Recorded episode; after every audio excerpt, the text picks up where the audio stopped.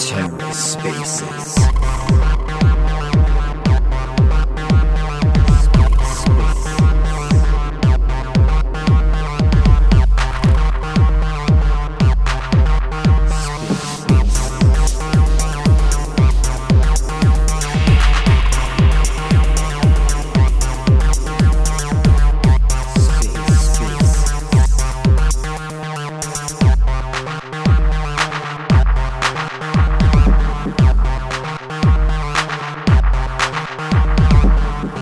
Welcome to The Ether. Today's Wednesday, April twenty-seventh, twenty twenty-two. This episode of The Ether is brought to you by Orbital Command. Have you heard of T D X? Listen, Orbital Command is putting together the Terra D App Expo on June ninth and tenth in Austin, Texas. Not Boston. I know, that's what I thought.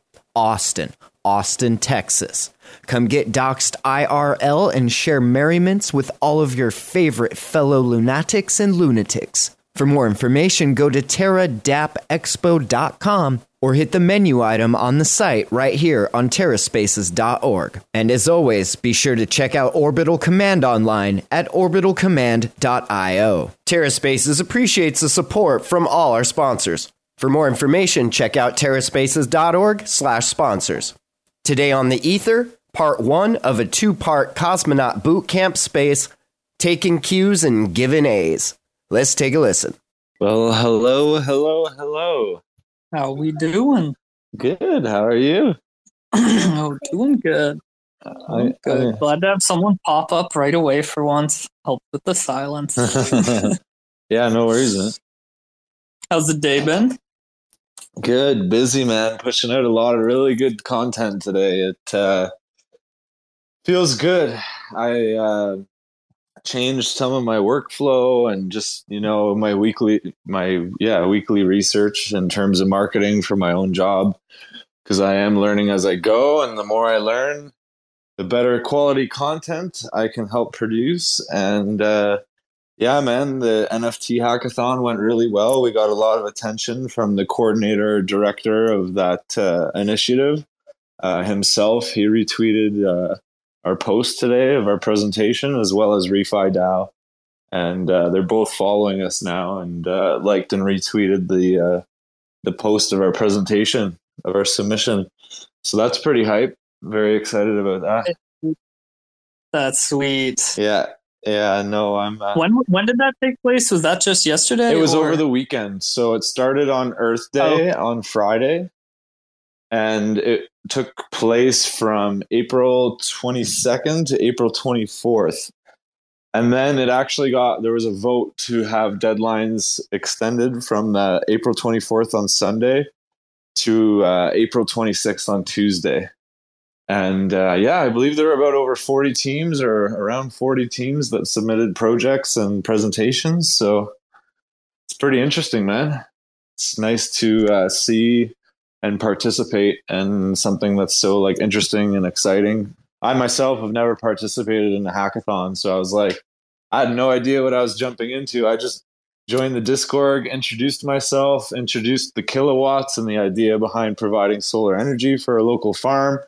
Next thing you know, I was on the phone with a land steward from Brazil who's a farmer himself, and one thing led to another, and we found another uh, woman from Berlin and U K, and they helped with the artwork, and yeah, we went from idea and concept and fully minted N F T in um, for so forty-eight cool. hours. How'd you, yeah. how'd you connect with the the Brazilians? Was that through the hackathon? So or? I I had, like made an introduction uh, and a little blurb about Sunshine Validation and our first N F T collection, thinking that possibly we could use that as an entry. And uh, I believe this guy's already been a part of the Regenerators, and they write uh, journals of their experience of being a land steward and apprenticeships and what they've learned, how to be more efficient in terms of uh, cost and production. And uh, yeah, he had been writing these journals, and he had the idea of agroforestry journaling to pass down uh, generational knowledge Uh, to other land stewards and people around the area who are trying to do the same thing in farming, but are struggling and don't know the more efficient or cost-effective methods. Yeah, no, I think it's like, it's so funny that there's such a big effort by people like you and, you know, everyone who attended that hackathon, everyone on the I X O team, on the regen team, et cetera. Like, there's such a big push towards using blockchain for, you know, environmentally friendly things, but that is so not seen from the outside. Like, it's just minority enough that it gets basically no attention, where like a non-blockchain person, this, even the concept of this would be totally foreign, you know? Yeah. Yeah.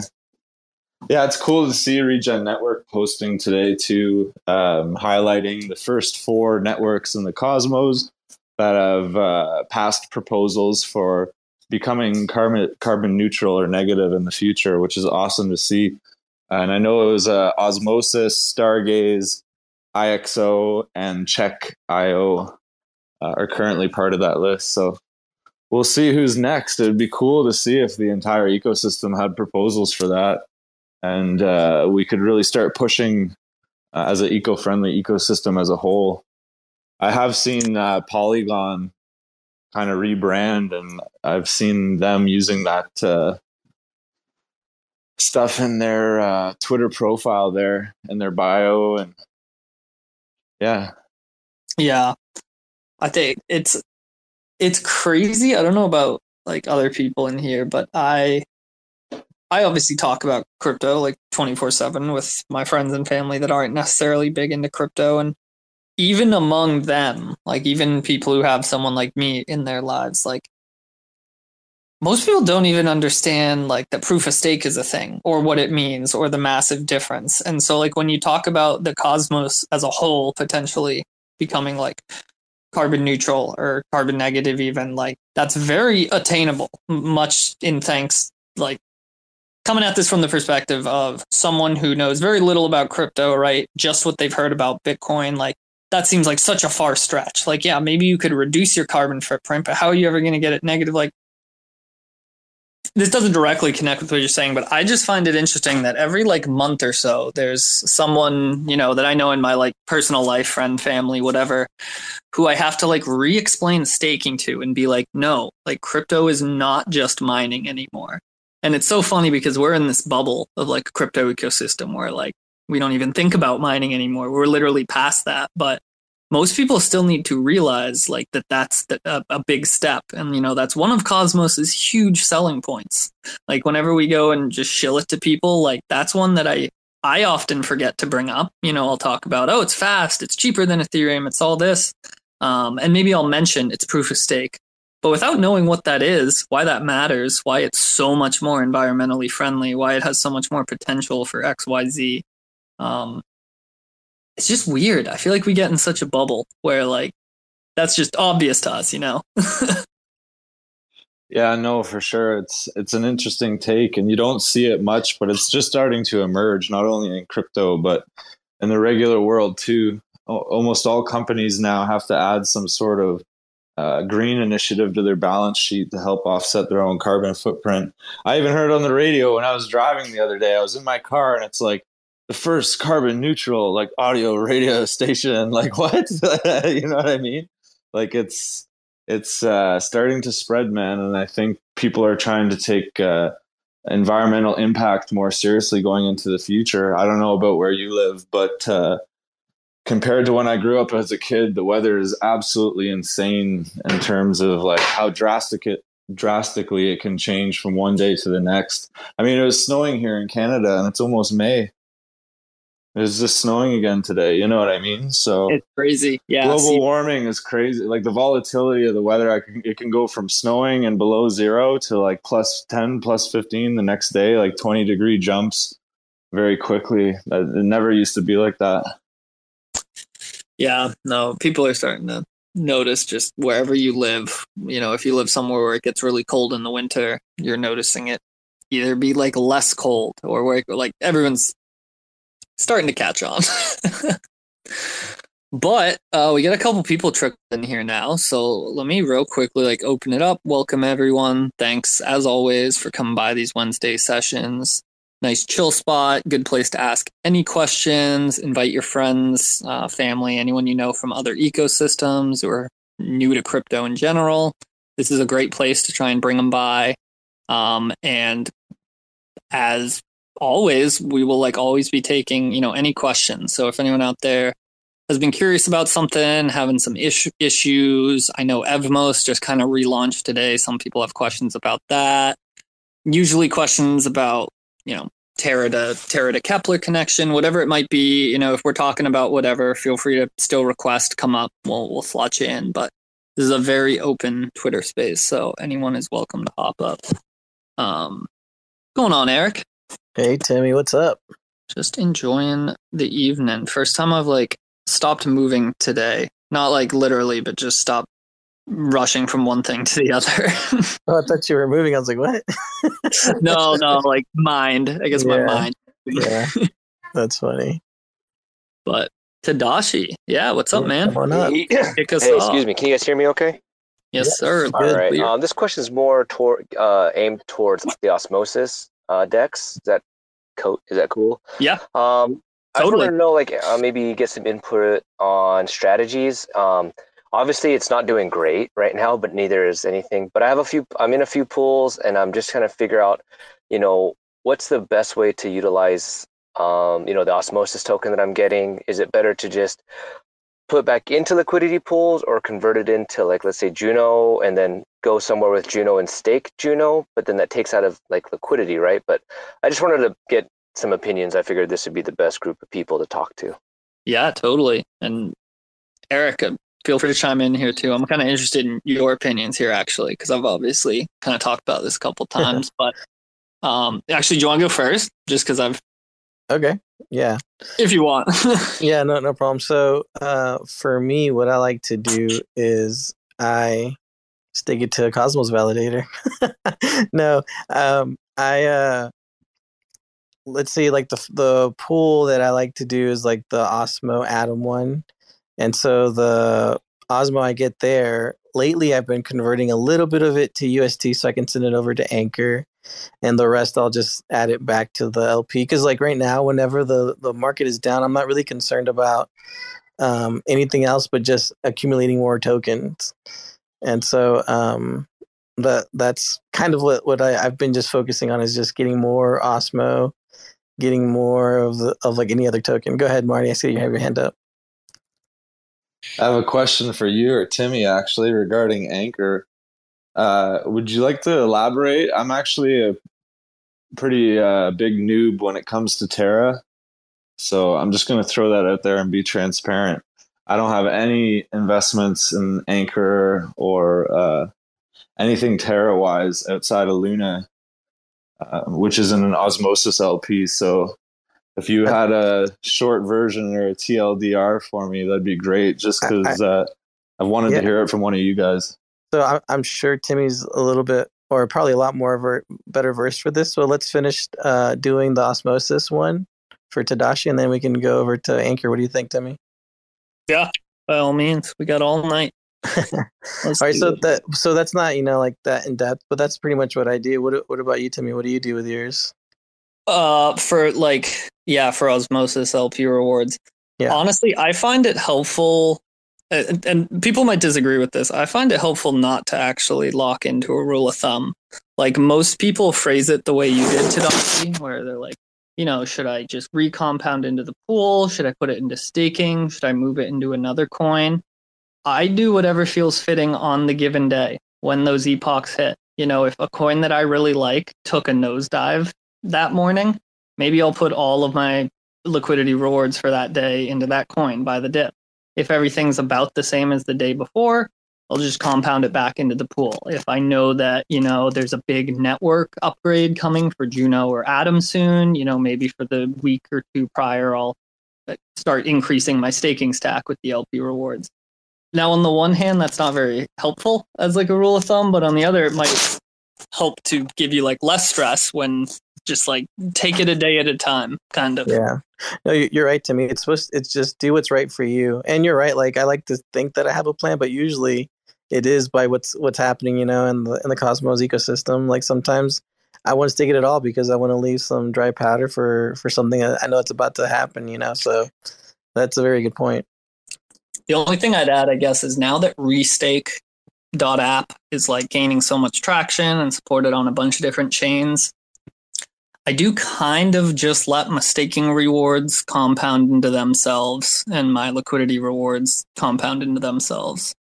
Um, slightly. I'll still kind of vary back and forth, but now that that whole staking thing is automated and I'm kind of comfortable that a lot of that's constantly growing, I'll focus more on like new ventures or, I mean, sometimes I'll just like toss stuff into the Terra ecosystem actually and put it on DeFi there, like my Osmosis daily rewards. So that, that fits perfectly into Sunshine's question, but Mayor, you want to pop in? See, you unmuted your mic for a sec.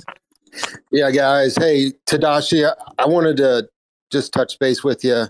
Um, did you say you're new to Osmosis or um, crypto no, been, in general? I mean, um, I guess everything's relative, right? Like I got into crypto last year, like November-ish, and then I just, but I've been dedicating like all my free time.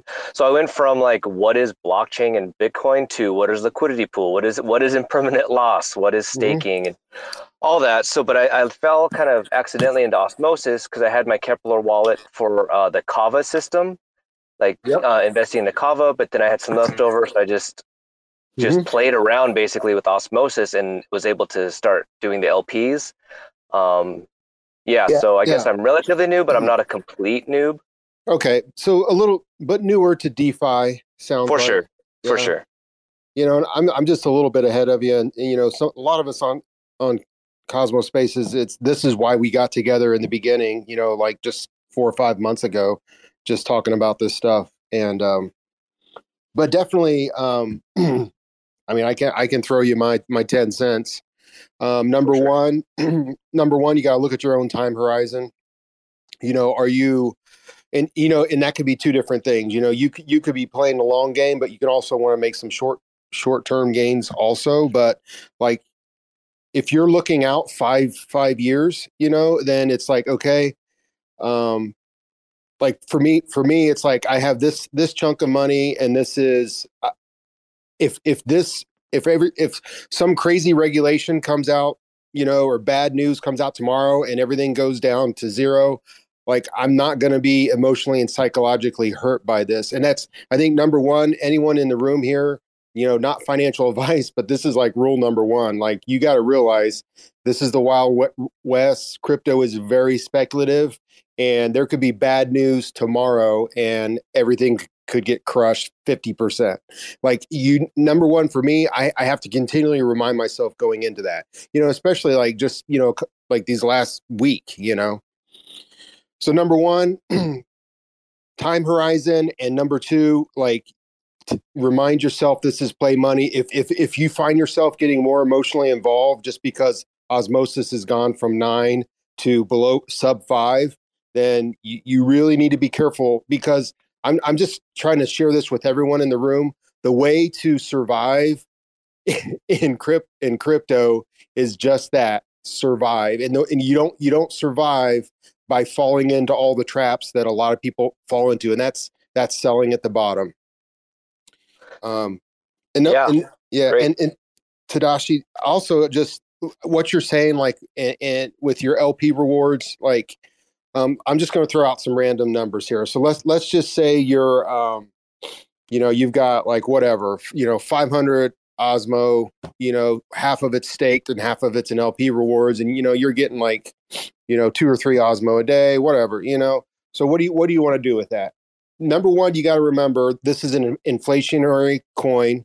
You know, most of the the the chains and most of the chains in in in the Cosmos are inflationary chains. Um, some have higher inflation rates than others, but um, Osmosis is getting ready to hit the one year anniversary in June. Tokenomics are going to change a little bit, but all that aside, what are you going to do with with your with your with your um, rewards?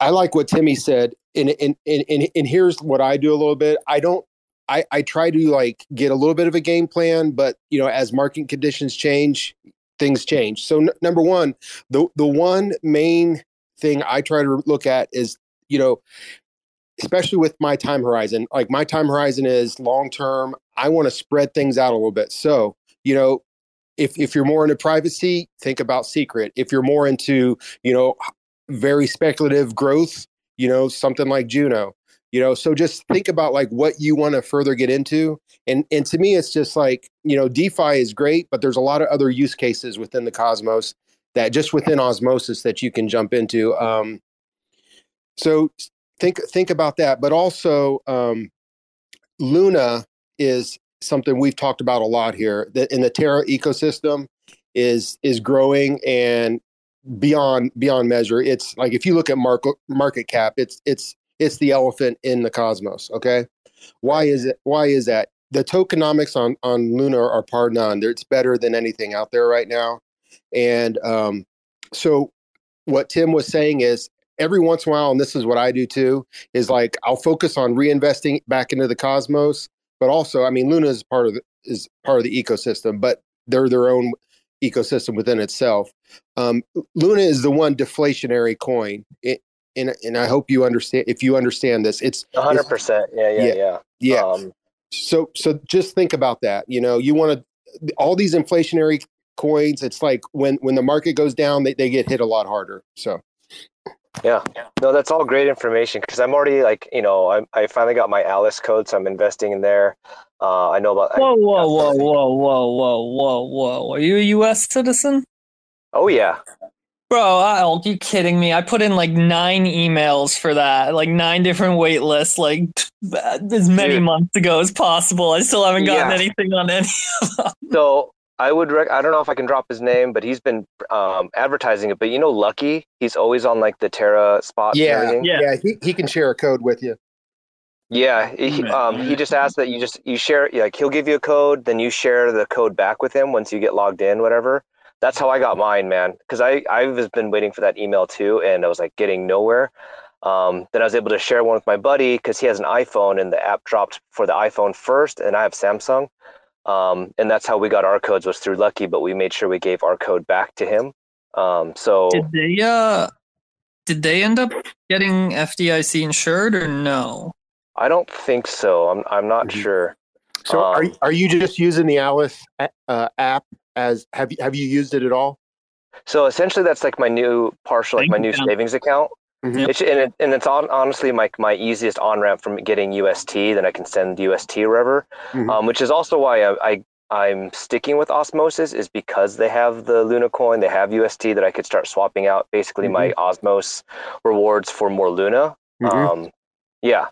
So that's also my, my other idea, yeah. my other strategy I was going to yeah. go for. So, so it sounds like you're on track. And and um, with U S T, um, I mean, there's there's a way to kind of link the Terra Station and Kepler together a little bit. It's it's tricky. You, you yeah, gotta actually. Do, so you got to do it the right way. Sunshine wanted to, uh, or Marty, sorry, I just always look at the uh, the names on here, wanted to talk about Anchor a little. So maybe let's transition that way, and before we get to Anchor, let's touch on that, Mayor, because like that is a question that so often gets brought up, linking Kepler and Terra and making it easy.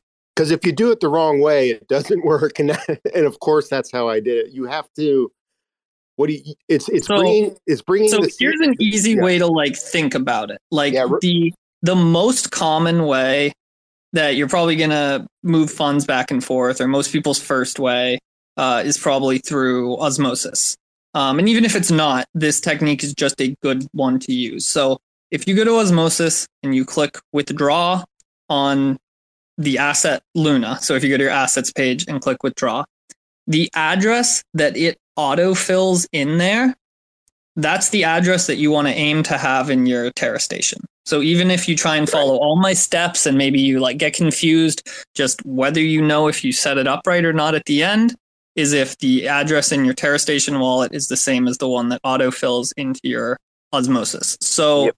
how do you, and Tadashi, you, you might know this too, by the way. I don't know. I, this is kind of a note for everyone because it's just a really common uh, question. So don't mean to like patronize you or anything. No, no, no. Um, all good. All good. It's good review, right?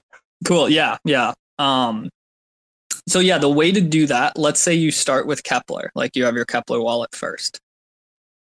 So you're going to download the Terra Station extension, or maybe mobile if you want to do it on your phone. Um, and instead of clicking create new wallet, and shit, Terra has two options. Hold on. I don't want to just make a guess here. I want to look at yeah, it. So and that's that's where right. you can get slipped up a little bit. Yes, but. Because Terra has an extra option that other wallets don't. So And, and, and hopefully that. if Kepler does an upgrade, like we'll be able to bypass, bypass this, because from what I heard, yeah. they're they're thinking about fully implementing um, you know, U S T and the Luna. Problem is, like, they've been thinking about and talking about that for a while. But yeah. we can dream. We can dream. I'm optimistic.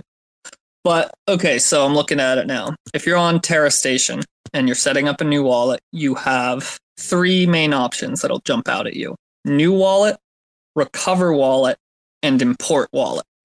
If you already have a Kepler set up, you want to do import wallet.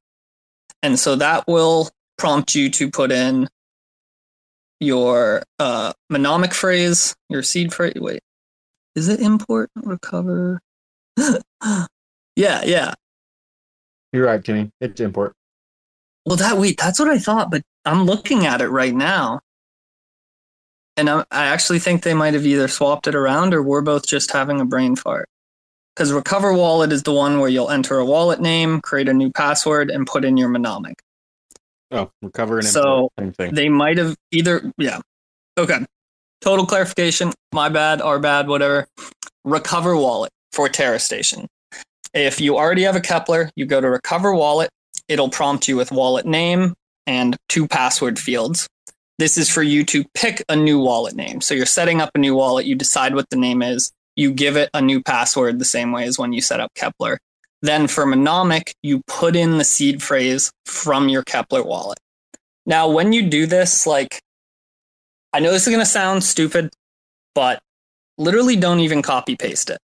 That's probably safe like ninety-nine percent of the time, but there are such things as viruses that look at your like clipboard, your copy and paste. So you should have it written down physically somewhere, or even just temporarily do it, you know, take your mnemonic phrase from Kepler, write it down somewhere, put it into Terra Station, and you'll have a, a wallet on Terra Station that has that same address that Osmosis is trying to automatically go for. Now, if you're going the other way around, let's say you're starting with Terra Station, you're a lunatic. Um, Kepler is a little easy. I think it only has one option, right? So if you go to add account on Kepler, yeah, you'll have import existing account or import ledger, again, if you're using a hardware wallet. And so you'll do the same thing. You'll take your mnemonic, your seed phrase from Terra Station, and you'll put it into importing a new Kepler. And this will just make them like the same under the hood address with just two different wallet interfaces to use. Yeah. And this is the only time you want to mess around with your mnemonic seed phrase. But if you if you don't want to if you don't want to do this, you can go the long route and just set up two two wallets, and then you'd have to transfer yeah. transfer between the two, which is doable, but it's just it's very time consuming. But so right? so let's let's real quick just like talk about that. So what makes this an okay time to put in your your wallet seed phrase? The general rule of thumb, like if I were to subscribe like one thing to it, the only type of application or the only field on a computer, the only text field, the only text document, the only message thing, the only place you ever type in a seed phrase is in another wallet. And it's a well-known wallet that you can confirm, like, you know, hundreds of thousands, if not millions of other people use, that an entire ecosystem relies on, like Cosmos Station, Kepler, MetaMask, whatever. Um, that's the only place you ever type in a seed phrase on your computer.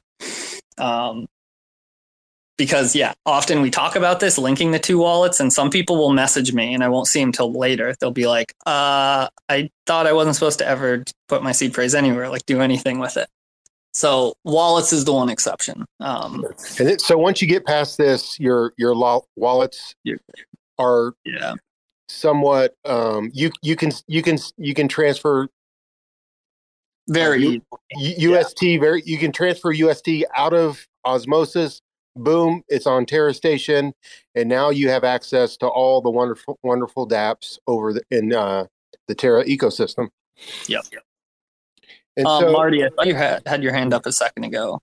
Did it? Did we cover? Yeah. It yeah. No, I just had a quick question, and maybe I'm overlooking something, but for Ledger users, um, yeah, you you don't need to enter your seed phrase, do you? Like, why?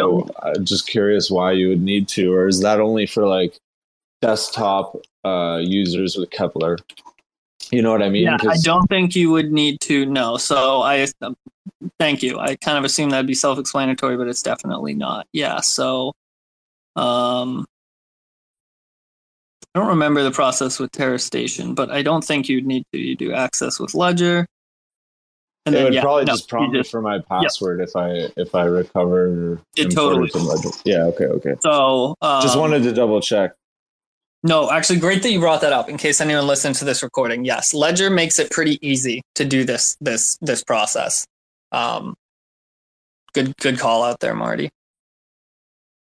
Um, and then we got two people who hopped up. I want to let Nitigo and Shirk both, you know, ask questions if they want to hop in. But Marty, I know you do want to hear about Anchor, so I'm I'm not going to forget that.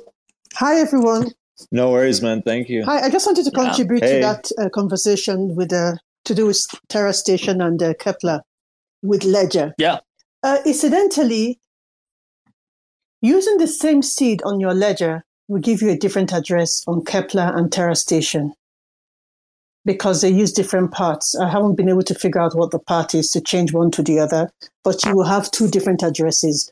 And that's part of the problems why people with Ledger have problems claiming Comdex and all those other tokens that use... Um, Okay, I can, I know how you can figure it out, um, Nitigo. This is like maybe a little advanced for some people, okay. But whenever I have had troubles with, not just for Terra, but for putting in a, a seed phrase to import a wallet and not getting the address that I want, what I do is I use the Cosmos Station mobile app.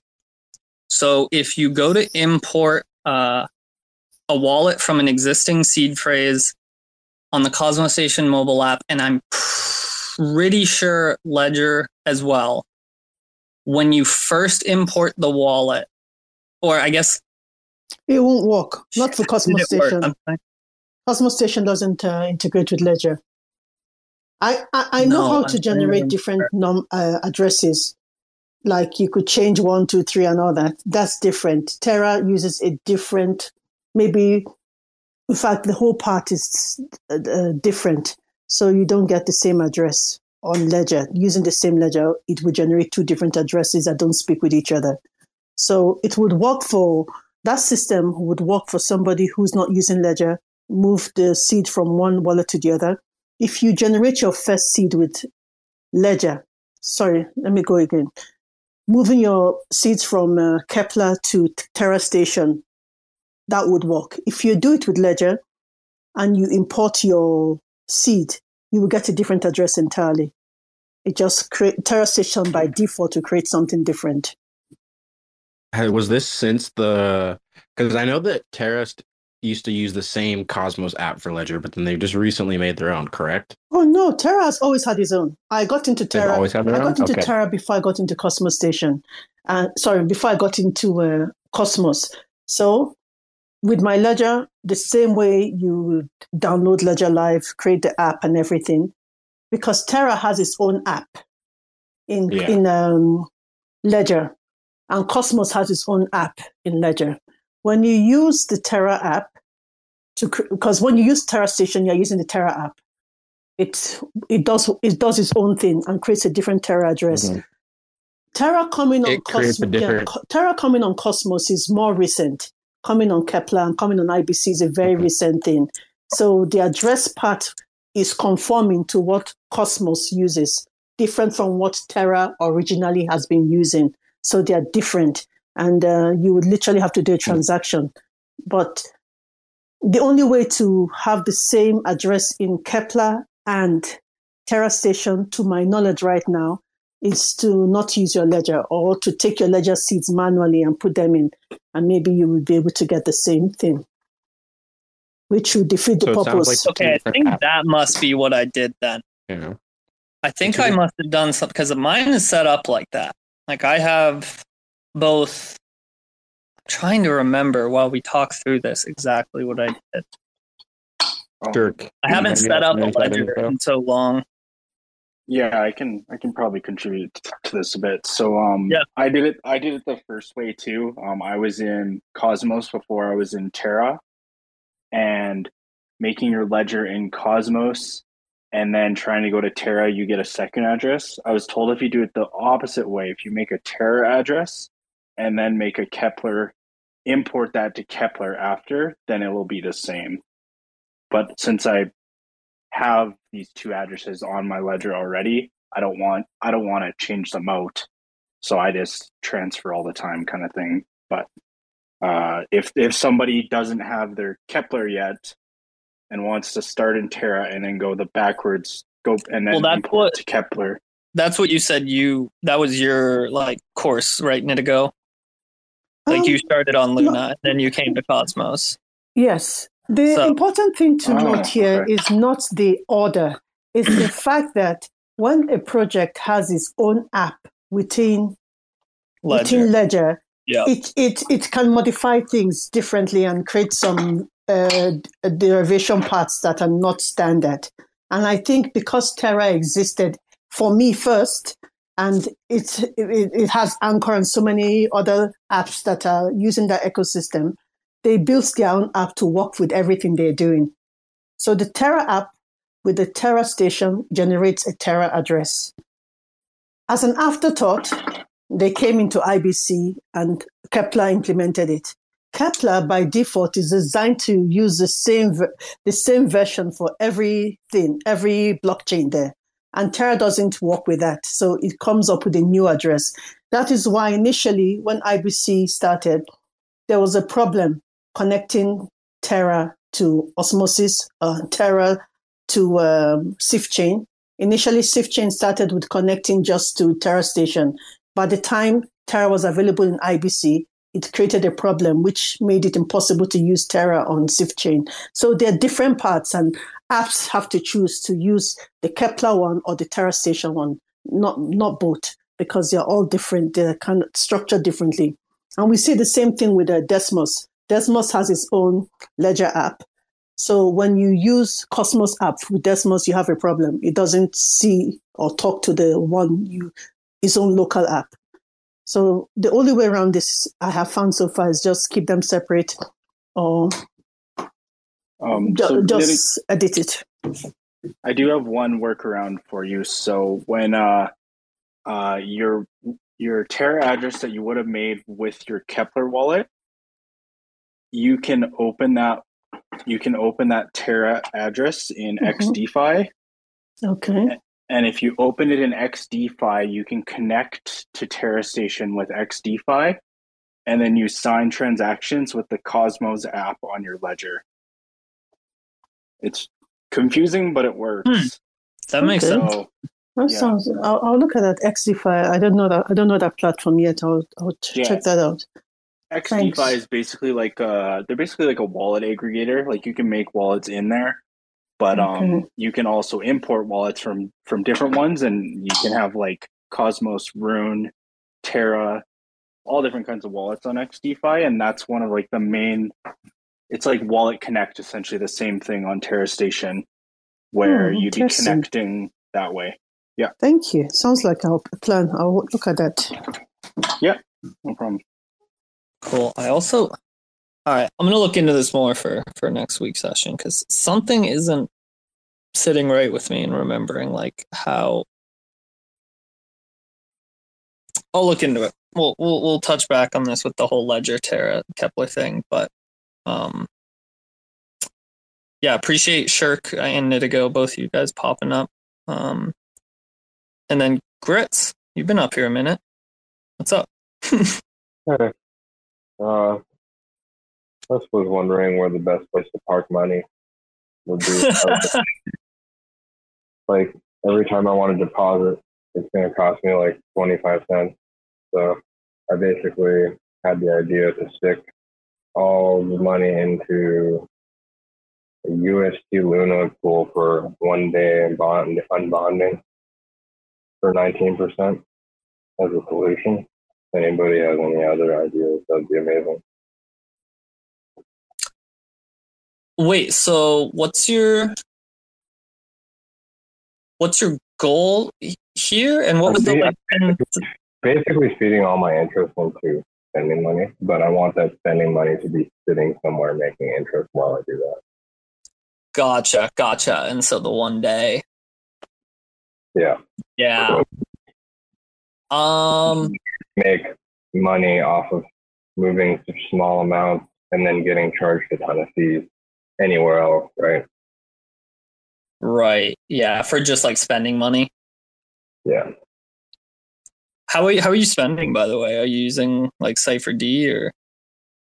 No, because they require facial recognition for everything. So I literally can't use my partner's phone when I want to use stuff.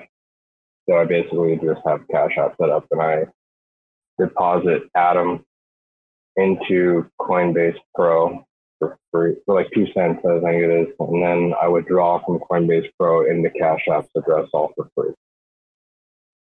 Interesting. Yeah. Okay. Um, I was using crypto dot com until they, I deposited some C R O and it got locked into their account and that didn't display on their app. And it's been like three weeks now. They just messaged me back telling me that they can do it. They can fix it. I'm like, well, great. you know, cool. If I had the private key, I could fix it myself. But... Damn, that's, I, that's, yeah. That's another reason not to use centralized exchanges. How weird. They yeah. don't. And you really don't leave money in any centralized exchanges unless I'm moving into it. Yeah. Um. But okay. So, what is the U S T Osmo pool like? Seventy oh, something percent. It's U S T Luna because oh, U S T Luna. Yeah. So okay. So I'm like the one day. For U S T Osmo is thirty-six percent, so that's another option. Yeah. I don't um, know about the price action currently. Osmosis. Yeah. I mean, I like Spectrum Finance on uh, Terra. Aren't they uh, like four-month lockup though? Kind of thing, or do you have an option? So they're like a... They're like a, an aggregator, like a top level thing. So I was looking at them when you were mentioning the like. Yeah, so certain ones are like pretty liquid. Um, so like, I, I'm not in this pool in particular, but it's Nexus, and I mean I use their other pools. So like, uh, the P S I U S T pool. I mean, don't know how you feel about P S I price action, but. I have like that, no idea.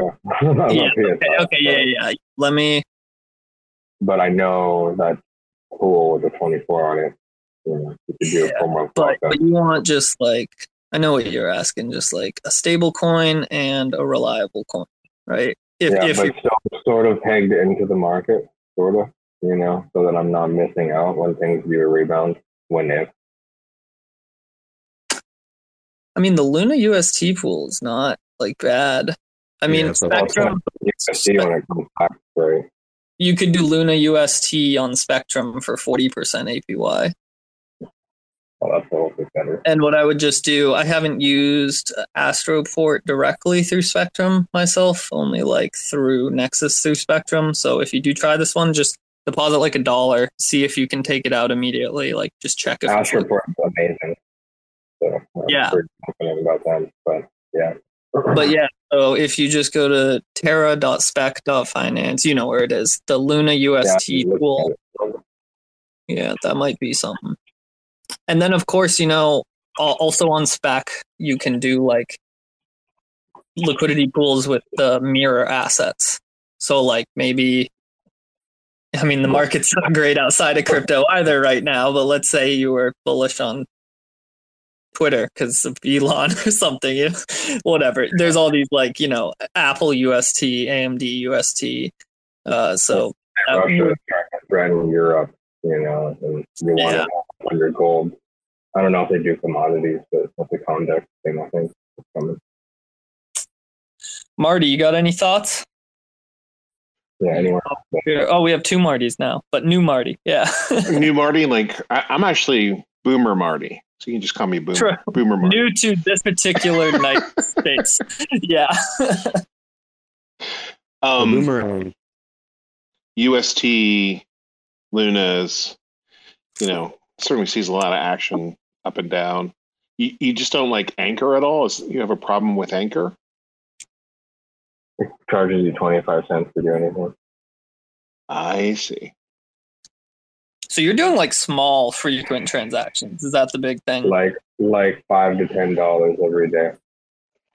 So I'm wondering if one of like the cards like Cash or Alice or whatever else are kind of like, you know, they kind of front um, Anchor, but I don't really, I don't have experience with them in the sense of like using them. So I don't really know what their costs are. I'm, I actually like the physical card because I'm a boomer. And a lot of places. Which, what card is this? I like, yeah, the, which one? I like the Coinbase card. You you said you used the Coinbase oh. card. Yeah, I, so I, I applied for it, and yeah. I've been like eight months.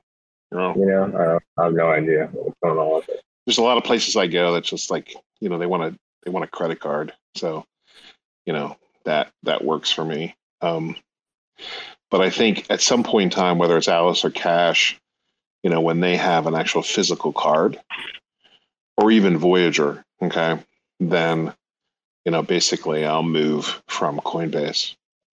Um, yeah, I saw Cipher D has like uh, Cosmos ecosystem stuff on it, but and I like when I ordered their card, it was literally like five days came in the mail, but until they give me an ability to put it.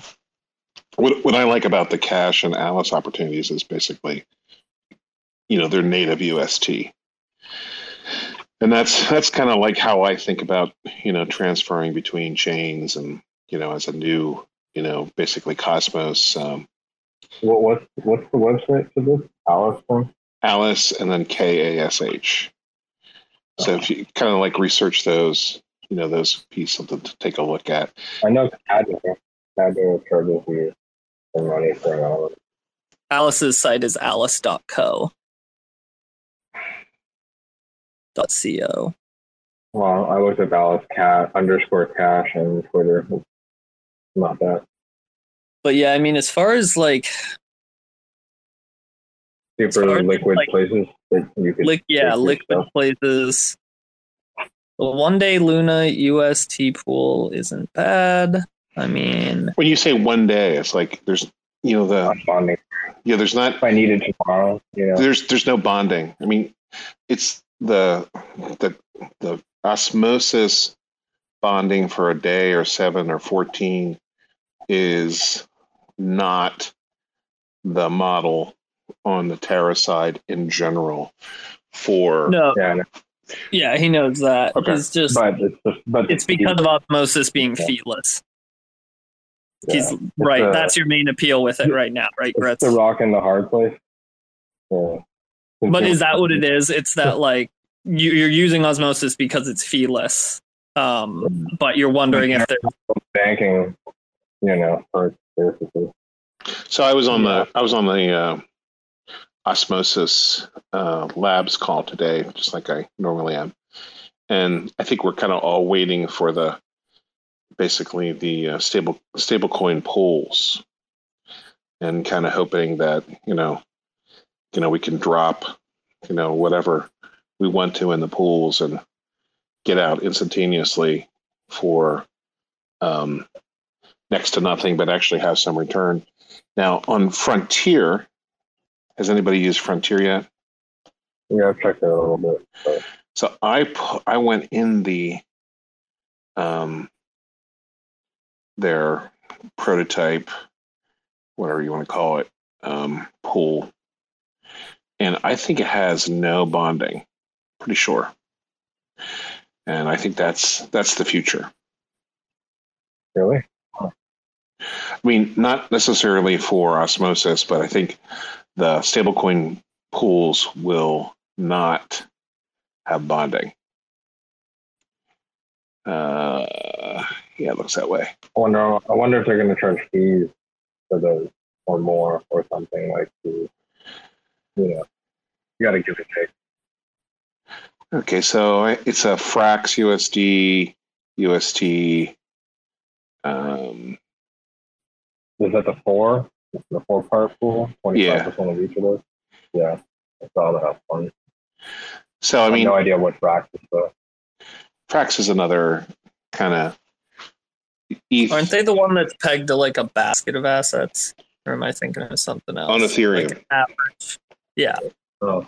They're an E T H asset, but isn't that their thing? They're like, rather than being pegged to a dollar, they're pegged to like an average of a, a couple different things. Or am I... Is that Frax? Yeah, I think you're right about Frax. I, I don't know enough about Frax, but... Um, take take that with a grain of salt, everyone. So the but, pool's actually decent size. I think when I went in, you know, it was like fourteen thousand dollars. It has like almost seven point five million dollars in it. So for something that's like nobody knows about, it's it's actually seems to be working well for gathering T V L. So are you getting the swap fees off of those? Um, or because it's not, there's no uh, external or any incentives at all. Um, yeah, there is there is Osmo bonding. So I'm sorry, bonus. There's some Osmo bonus in it. Oh, sure, okay. But, you know, it's definitely the fees. I mean, that's generally how the, the stablecoin pools are, right? It's like, um, but, you know, unless you're into the, the Comdex Curve Wars, which is about to come to Terra. So the the Curve-like wars, or the Convex-like, or actually Curve Wars, um, are going to come to Terra here in the next, you know, week, I think starting tomorrow. But it's going to be wrapped around um, Astro and A N C, or Anc, Anchor. It'll be very interesting. Uh, so, or, you know, the most exciting thing to me on on the Osmosis front, and I, you know, I live in, you know, the, both of these worlds. You know, I'm a I'm a refugee from Ethereum. Me too. After after, after pr- painfully learning too much in Ethereum, you know, I moved to uh, kind of uh, I B C land with, you know, the pure Cosmos people and the slightly impure Terra people. Um, so the uh, the the exciting thing to me, that coming to Osmosis is is going to be lending. And, you know, as a as a degen with, you know, more than fifty-one percent of my assets on the Terra side of the house, I'm like totally used to like leverage, right? And on the Cosmos side, you know, whether it's Osmosis or anything else, there's not a lot of experience on kind of the, the leverage side of the house. So it's going to be really interesting to see what happens. But yeah, Grits, I've been racking my brain, and you're kind of a niche, not super niche, but interesting situation you're in. I, I think you're probably in the best scenario where if like feeness, feelessness is really your priority, then yeah, it seems like just yeah. Osmo, maybe Crescent Hub in future if that continues to get big, but we'll see.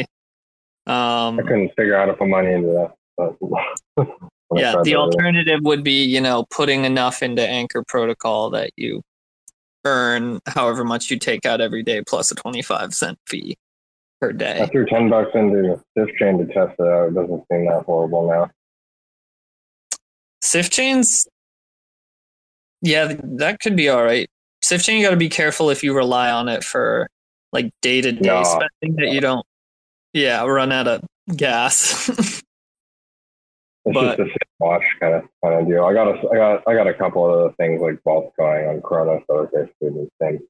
You know, you got to wait as long as possible before you can cash out of them. Yeah. So, yeah, sure, go ahead. See your hand up. Yeah, thanks. Uh, Grits, I just wanted to ask, like, I think the biggest question is what's like your risk tolerance, and do you need your do you need access to your principal that you're depositing in these, or do you just need the rewards to kind of like take out and live off of or whatever you're doing with them? Yeah, I don't really. All my principal is from everything I've made, like organically within the, the crypto. So I basically just, you know, uh, have a couple of for whatever I'm using. Like if it's a vault, obviously I'm going to be waiting forever. And my risk tolerance is, I guess, as risky as you can get because I'm living off of like ten grand. So, but. Yeah, I think in, in that sense, and I think like the one like one of the easiest ways for me to think of is just the single like single side staking of say Osmo, um, Juno. Oh, I have, um, I have a lot going on, but I literally cash out all of that and then put it into the deck right away, and then put it into yeah, you know, spending money. Anything I can, you know, that the fees are worth it, obviously. Adam isn't one of those. But. Okay, so you don't need, like, I'm just trying to understand, because you said that you want to take, like, ten dollars out every day or something like that, right? Yeah, so, I do that with um, because it does pay well. Okay. Yeah, because, like, the, I guess, like, those single-sided staking ones, the, the fees are so incremental to, like, claim those staking rewards, and that's why I was saying those might be, like, one of your best options. Like, even, I have a bunch of Secret in there too, and that's about like I think twenty-three percent or something like that. It's not as high as Osmo or Juno are, but um yeah, I, I put a bunch of money to Juno and stars. That was a mistake. Hopefully it will be not a mistake if I wait long enough. yeah yeah okay. And then I, I this, I, it's it's kind of tough with Luna because most of Luna's stuff is either locked or vesting, or you have to swap to a different token. So if you mm-hmm. needed, if you needed to get your uh, money back to Luna, like right now it's fine with the A R Bs, but sometimes the A R Bs can kind of kill you on the way back if you uh, have a lot to A R B over that you need to get out for whatever reason. Yeah, and the deciding factor is like the fees that you have to pay every time you do something on other chains. Yeah, and since Luna's price has gone up, right, the fees are a little bit higher over there um, in, in some yeah. ways. But, um, yeah, I would just say reap the ward- rewards of Osmo being free for right now as it is. And um, then you can reevaluate if they turn the fees on. Yeah, I'm able to probably reinvest and then basically take out what I need. I'm pretty sure I'm making more than I'm spending. I have no idea really, but if the market's been garbage, and probably will be more garbage. So, okay. Yeah, and even even thinking like just your opportunity cost, right? Like it might be better to have some just liquid and ready to go in Anchor or whatever. And if you need to take that out, you do, and then have yeah. some in the riskier investments where it's going to make you more. That's but what I was not using. Gonna, you're not going to pull that out, right? But I got rugged like last week on a Doom fork, so I had to compensate. But yeah, I was going to have like a five. Uh, uh, on what? Would you get rugged on? A Doom fork on Chronos. Oh. It's basically like Fortis, but they won't tell you it's a Doom fork. I think it's like a Doom fork though. Yeah. I've heard. Uh, um, have you looked into dark crypto on Chronos? Yeah, everybody says that's amazing, but so far everything except M M F has been total garbage over there. The vault on okay. M M F have been actually keeping up with the market as far as interest, and then things going down. So that's probably as long as things keep working out. So yeah, all that took a huge hit. And same with Cosmos ecosystem. So my portfolio from like being twelve K to like seven and a half K over the last few weeks. Been, I want to yeah. I want to petition Kepler to put in a feature where you can change wallet wide for both the extension and your dashboard. I don't want to see U S D value. Let me either have it measured in Bitcoin or Atom. I think yeah. that'd be way better for just like also also dark mode. There's no dark yeah. mode. Yeah, would be nice. Well, I think the biggest thing that people need to think about in that situation too is all of these staking, like all of these earning things are really a hedge against you losing money on your position, holding it, right, through a downturn. Yeah. So mm-hmm. if you're losing whatever, like thirty percent of your portfolio, but you're making like a, Bitcoin, thirty, yeah. a, a fifty percent average over a year of staking across all your things, like that's what's important, right? Because then when you when you come back to the upturn, you're going to have twenty percent more coins than you would have before, and yeah. then they're going to be at the same value or more, hopefully, like that. It's not a dead project, but yep. That's basically what I have the M M F vaults for, because they're six hundred percent A P R right now. So I've been noticing if, you know, the market drops ten percent, it takes me about five days to recover that in the profit. So I've been yeah, breaking exactly. even our downtrend. Yeah, and it doesn't even matter what impermanent loss is when you're at six hundred percent in the in the pool. Yeah, that's my high risk play, super high risk. But people also just have like, in, just crypto is given, obviously, we all know this, a pretty warped perception of like, you know, what's a good return on investment or. Uh, oh yeah. No. Pretty, like one thing I think about often is how Atom, like a coin like Atom, every every. coin is set up kind of differently with their tokenomics and such, but the way emissions work for something like Atom, like the staking rewards, new coins coming into existence, is like in theory, in a bubble without a market, it's not, or without like a, a volatile market, those emissions aren't to earn us any money over time. They're just to keep us even as, you know, the circulating supply grows. And so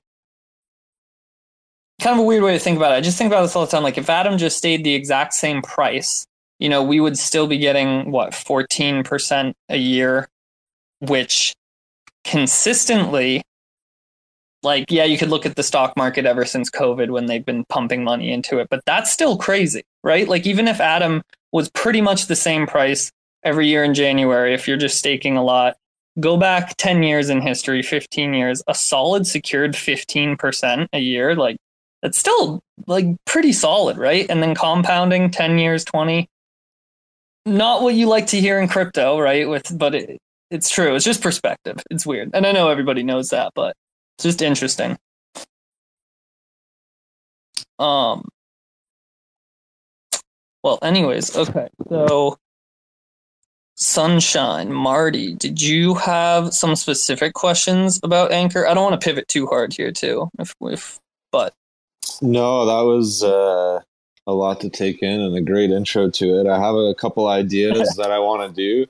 I think I'm going to allocate a large per- percent of my raw drop to towards uh, the Terra side of the, their uh, dApps and ecosystem they got outside of the Cosmos. Cool.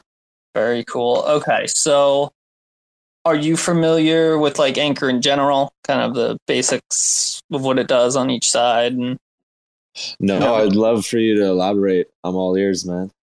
Okay, cool. So one of two features you may like kind of first hear about it for, either twenty percent uh, A P Y on stablecoin deposits, U S T. I or... think that's more what I would go for. I like that a lot. But sorry, continue. Yeah, no, no, no. That's what most people, I think, it's like it's most kind of stand out for. But it's funny. You talk to a real lunatic, they'll say that is not the best thing you can do with it. Like that's a waste of the platform. But we, we can maybe get into that. That's not totally true. Um, the other like half of it is that it's like a lending and borrowing um, platform. So you can like use your crypto as collateral. And that's what like a lot of the big lunatics kind of like take advantage of more so on there. But the way the system like roughly works is the collateral they accept. So like, let's say I have Luna or Atom or Ethereum, and I want to take out a loan against that. Well, I can do that on Anchor Protocol, but I don't just give them normal Luna or normal Atom or normal E T H. I give them B Atom and B Luna, which is a liquid staked version. Um, liquid staking is a term that's been thrown around a lot. Basically means that it's a token that can like move between wallets. It's not locked down, but it is somehow helping to secure the network and generating staking rewards. So with that being the, the type of collateral you put down, and that's a one button swap. So you would send your Atom over to the Terra chain, or you would just have your Luna there. You'd go to Anchor and there'd be like right on the front page um, somewhere to turn that Luna into B Luna.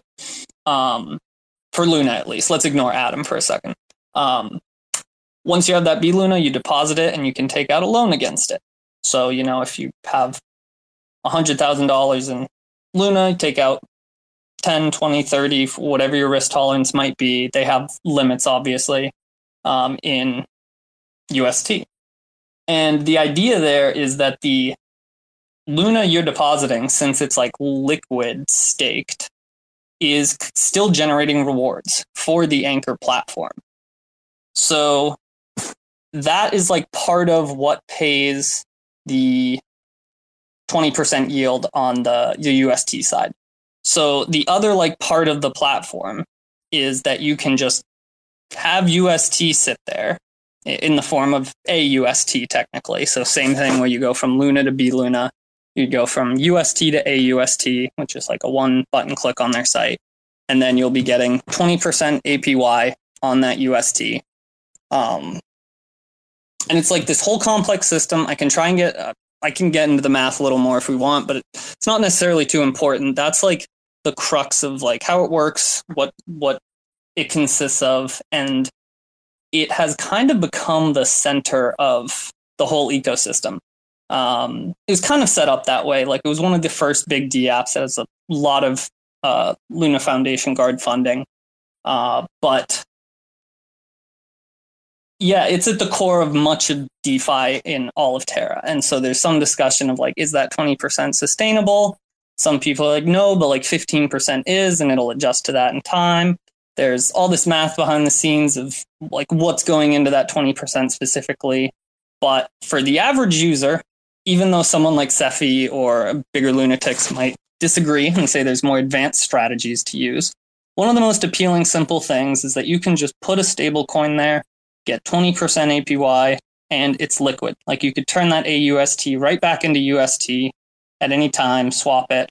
Well, it's starting to be spendable as U S T, or at least usable in other dApps. So you don't even have to swap it if you want to then do some DeFi stuff with it.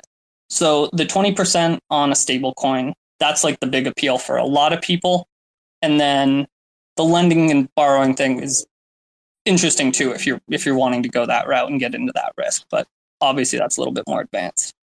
Yeah, no, I'm totally following along. In fact, um, I was doing a little bit of research into the Shade protocol staking derivative. I don't know if you've seen that yet. Yeah. Yep. Yeah, their uh, the ability to mint uh, S T K secret from Secret, and I think it's similar. Uh, there's about a twenty to twenty-two percent A P R, uh, and you get the S T K secret or staked secret that you mint once you uh, stake your original secret, and then yeah, you can pretty much do anything from there with the staked secret. So I, no, I believe like it's a very similar concept with just different math behind each design. It's a little different. Extremely similar concept, yeah, because what Shade is actually doing with Silk is similar, if not completely based on the Luna uh, like model as well, where we will burn Shade to create this stablecoin Silk, kind of like you burn Luna for U S T. So you're you're one hundred percent right. I that's a really good analogy actually, because yeah, it's the, it's the same thing. Sweet, yeah, no, that makes total sense. That really, that really simplifies it for me. Thank you, man. Yeah, obviously, there, it like Anchor's more built out than than Shade at this point. You can't really do yeah. lending yeah. and borrowing, but the basics there of the the liquid derivatives, and then yeah, no, it, they're they're. That's the really interesting thing about Secret. Um, yep, Secret people tonight. I was hoping Cam was going to come by. Maybe he still will, but like we. Secret's like not really, I'd say they're the least competing with anyone in the ecosystem because there's so much their own thing that like Shade and Silk, for example, are in a way, kind of like proudly copying Luna. And like, that's totally fine because they're doing a private version of it, which is needed. And, you know, Luna doesn't offer natively. Um, I think that's just really the thing about Secret. I don't know if we have any big Secret heads in here, but I think uh, I, I like the difference between uh, Silk compared to U S T as a stable coin as well. Uh, I feel like they're very they're very different in that sense. Yeah, I really, really like the concept of not pegging our stable coin to the thing we're allegedly trying to get away from. That has yeah. had, you know, eighty percent of all of it printed in the last couple of years. yeah, yeah, a couple, couple things I'd like to point out about that. So uh, the stake Secret derivative, uh, they just talked about it the other day, actually. You'll be able to borrow off that soon. And when you borrow off that, it's an auto compounding asset. So you don't actually lose your staking rewards like you do with B Luna on Anchor. You get the rewards while it's being uh, used as collateral. So that's going to be a extra positive there for Secret. And then I think the, the Silk pegging mechanism is going to be interesting, and I hope I really hope that it uh, holds the peg, and I think that it does stand probably one of the best chances of all the algorithmics that have been coming up lately um, across DeFi, and and I think that's because Luna was kind of uh, it was it was kind of a unique one where they had they have so much capital available and so much backing available to to provide to it, being L F G had and uh, T F L. Whereas a lot of the other ones seemed to not be able to hold their peg and didn't have that kind of backstop that could that could help grow it to the point where now it can self-sustain itself. And I think that's where we're seeing U S T now. And I think I think Silk, on the other hand, has those uh, the basket of commodities and whatnot that is going to help not need that like. Uh, I guess you could say centralized integration to like help it get past that beginner stage. So, um, and then eventually there'll be a, a Silk U S T pool that'll come up somewhere, and that'll be Ooh, great. I like because, that. Cause then you I don't have, have to worry about impermanent loss. I have one like question cool. for anybody in here who might have thoughts. Like uh, I, I love Secret, not fudding, have a huge bag, but when comparing it to like the Luna model, one question that just pops up with, you know, Silk needing to maintain some type of peg, the Luna model really relies on arbitrage uh, in addition to its like built-in tokenomics and mechanisms. I don't know if the Secret network at the moment has the like T X throughput and like capacity to handle the arbitrage needed to maintain a really solid peg. So for the for the Shade peg, um, I'm pretty sure it is like uh, built in so that the the Shade stakers um, will just like automatically be arbitraging. So if it's like you're running in the background, it should it should work just fine. The, the, yeah, yeah, I did I do remember reading about that, but I don't know anything like does that compress computation somehow? Maybe like doing it. I don't really know what the in the background would mean in the context of a blockchain, unless they mean like a side chain or something, which I did hear talk of. They don't have their own little like sub network chain or something going on. Silk. No, I think that'll I definitely know. be interesting because I feel like their their biggest like bottleneck is kind of Secret scalability. Um, so that'll, that'll be interesting to see. Yeah. Sefi, do you got thoughts? I don't know how much of a Secret knot you are, but well, I, I know a little bit about this Shade Silk, but um, my concern with it is um, that so if you try to if you try to deploy um, the Silk token on other exchanges, um, it's not obvious to people arbing uh, what the token's actually worth at any given moment without going and checking. Yeah. So that's yep. a massive, massive uh, issue, right? Like if you're if you're on, I don't know, pick some sort of exchange, some uh, you're on Binance or something, and you are trying to sort of arb the value of this because it's off peg. You got to go look it up. Whereas if you have a off peg uh, U S D pegged stablecoin, it's obvious. And that to me seems like an, a sufficient enough impediment, because you need to find an external oracle to give you the arb rate. Um, it just makes like just running even a simple grid bot against uh, uh, against it uh, versus like other stablecoins or something. It just makes it more complicated to me. So I, I just don't I just don't yeah, see that part of. Yeah, you definitely like expanded on some thoughts I wasn't quite able to process through, but I was part of I was thinking the computational throughput is even on chain. It's going to have to be doing that extra computation. Like that's an extra layer of figuring whatever its basket of assets is, and do, even if that's just like two, oh yeah, two lines. I see what you're saying. Yeah, you, you have to first right. obtain the value of it from a basket on top of the fact yep. that you're saying that yeah, you have to then on other exchanges. And so, what is that? Does that mean you also have to wait on I- A P I calls for those basket prices, those assets that comprise the basket? The prices for them, like I'm not sure. Right, I'm yeah, sure this is all chain, publicly available. Like on chain, I suppose you could do it via Chainlink or whatever, right? But the problem is, is or right. banned or some combination. But you, when you once you start getting off chain, now what are you like comparing against? Is are you going to have like a Chainlink Oracle sitting on Silk protocol that then calls that and then sends that out to the universe? And even like Chainlink right. and whatnot are going to require multiple data sources, right? Yeah, I'm, I'm looking at so the at the Silk looking at the Silk white paper right now, and it looks like they, they just plan to use banned protocol um, currency oracles, so kind of similar. Um, that'll be interesting. I'm not sure how how scalable that is. Yeah, I can understand that part. I just can't figure out the part like where you're on not like so when you're on se- secret, I get it. It would probably be fine. I just can't figure out how the entire system will work when you're no longer on secret. So that would theoretically limit the size and scale of the yeah. token. Because because what that would have to mean is like, let's say if Binance wanted to provide a decent trading experience for people who wanted to arb or really in any way trade uh, Shade or Silk, sorry, they would almost need to like have their own private or not private, but a direct oracle from the Shade network, which like exchanges wouldn't really want to do. I can guarantee you. Well, they um, they also would only be relying on one oracle, right? Yeah. There wouldn't yep. be, because then you're taking an aggregation of oracle stuff, making a coin out of it, and then creating a single oracle feed.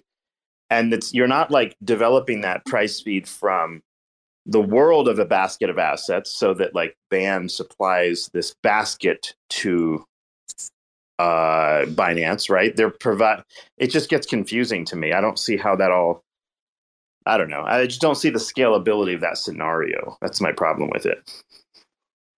One thing though is I, I do find it hard to believe that someone on the team hasn't thought of exactly this. And there probably is an elegant solution out there. Like I know I'm I'm sure I'll I'll speak for you here, Seth. Neither of us are fudding Silk or Shade in any way. No, I hope that's no, fair. Obviously, yeah. I, yeah. I, it'd be great to hear that that answer from the team. Like, what what is the like what is the reason for this design, and how does it? Well, I can, I, I know out? the reason, right? The reason is that like while there is still the most powerful country on earth backing it or whatever, eighty percent of all U S dollars were printed in the past two years. And so it's like, is that really what we want to be pegged to in crypto as we're trying to move away from everything? My I don't idea, even... You know, my idea for stablecoin was just peg it to like, um, like whatever oracles tell you like the average like global temperature is, or maybe like the temperature of the sun or some shit. Like, why why do you care what it's pegged to anymore? If it's gonna, it could just be pegged to something arbitrary, like, what is the temperature of the sun based on most of the satellites out there today? And just use that, like, you know, because you don't care what it is. You just want an internet native stablecoin, essentially. It doesn't move too much in value, right? Well, I think I love that idea, but like what we don't we don't deal in degrees, right? So if let's no, no, say can, what I'm saying is you but you just use that for the peg, right? You don't need to like you make the currency value whatever the hell you want, but you, you don't it doesn't matter what it's worth. Do you mean like all in the Luna? Want, If you were yeah. to take Luna's equation and replace, right? Yeah, the, the, well, no, you'd still have Luna, let's say, but you could issue a stable coin that's pegged not to the dollar, but pegged yeah, to the value of an oracle that you can get off of Chainlink or Band, and is like internationally available, like global temper, global average temperature or some shit, right? You don't really care. You just want something that is stable and internet native, right? Because you don't want it to lose value in inflation necessarily. You right. want to peg to something that doesn't change anymore forever and all time, sort of, right? Like, and the temperature of the sun's probably but that, pretty good. At that good. point, no, but the thing is, at that point, the thing at that point, the peg becomes arbitrary, and people just agree that that token is a value in and of itself. So, like, one exactly. of it, like, yeah, exactly. which, you know, that's almost utopian to hope for. The temperature of space. I've, I've had it. Oh, Grits, you got some? The temperature of space. That never changes. Absolute zero. Yeah, right. Point zero zero zero zero one Kelvin or whatever. um, Sefi, I don't know if this is too nitty gritty for you. I know it's kind of your expertise, but just because we are talking about oracles, I have been curious. Chainlink is involved in like Terra and the chain. Like, doesn't uh, Anchor use them now? Yeah, um, so in some Terra, form, there's Terra oracles, and then there's also um, Band, and then there has been an ongoing implementation of Chainlink, and I. I don't really know from a development angle like where they are. We'd have I to remember. Message okay, tell, or somebody and ask. Tell me what I might be thinking of or like remembering. A while ago, there was some a bunch of Arrhenius liquidations because of the Terra oracles like malfunctioning, and as part of the like fix or apology, it was we're implementing Chainlink. Was that right. Anchor? That's right. Yeah. Okay, remember was, there was okay. that time when some people got liquidated inappropriately.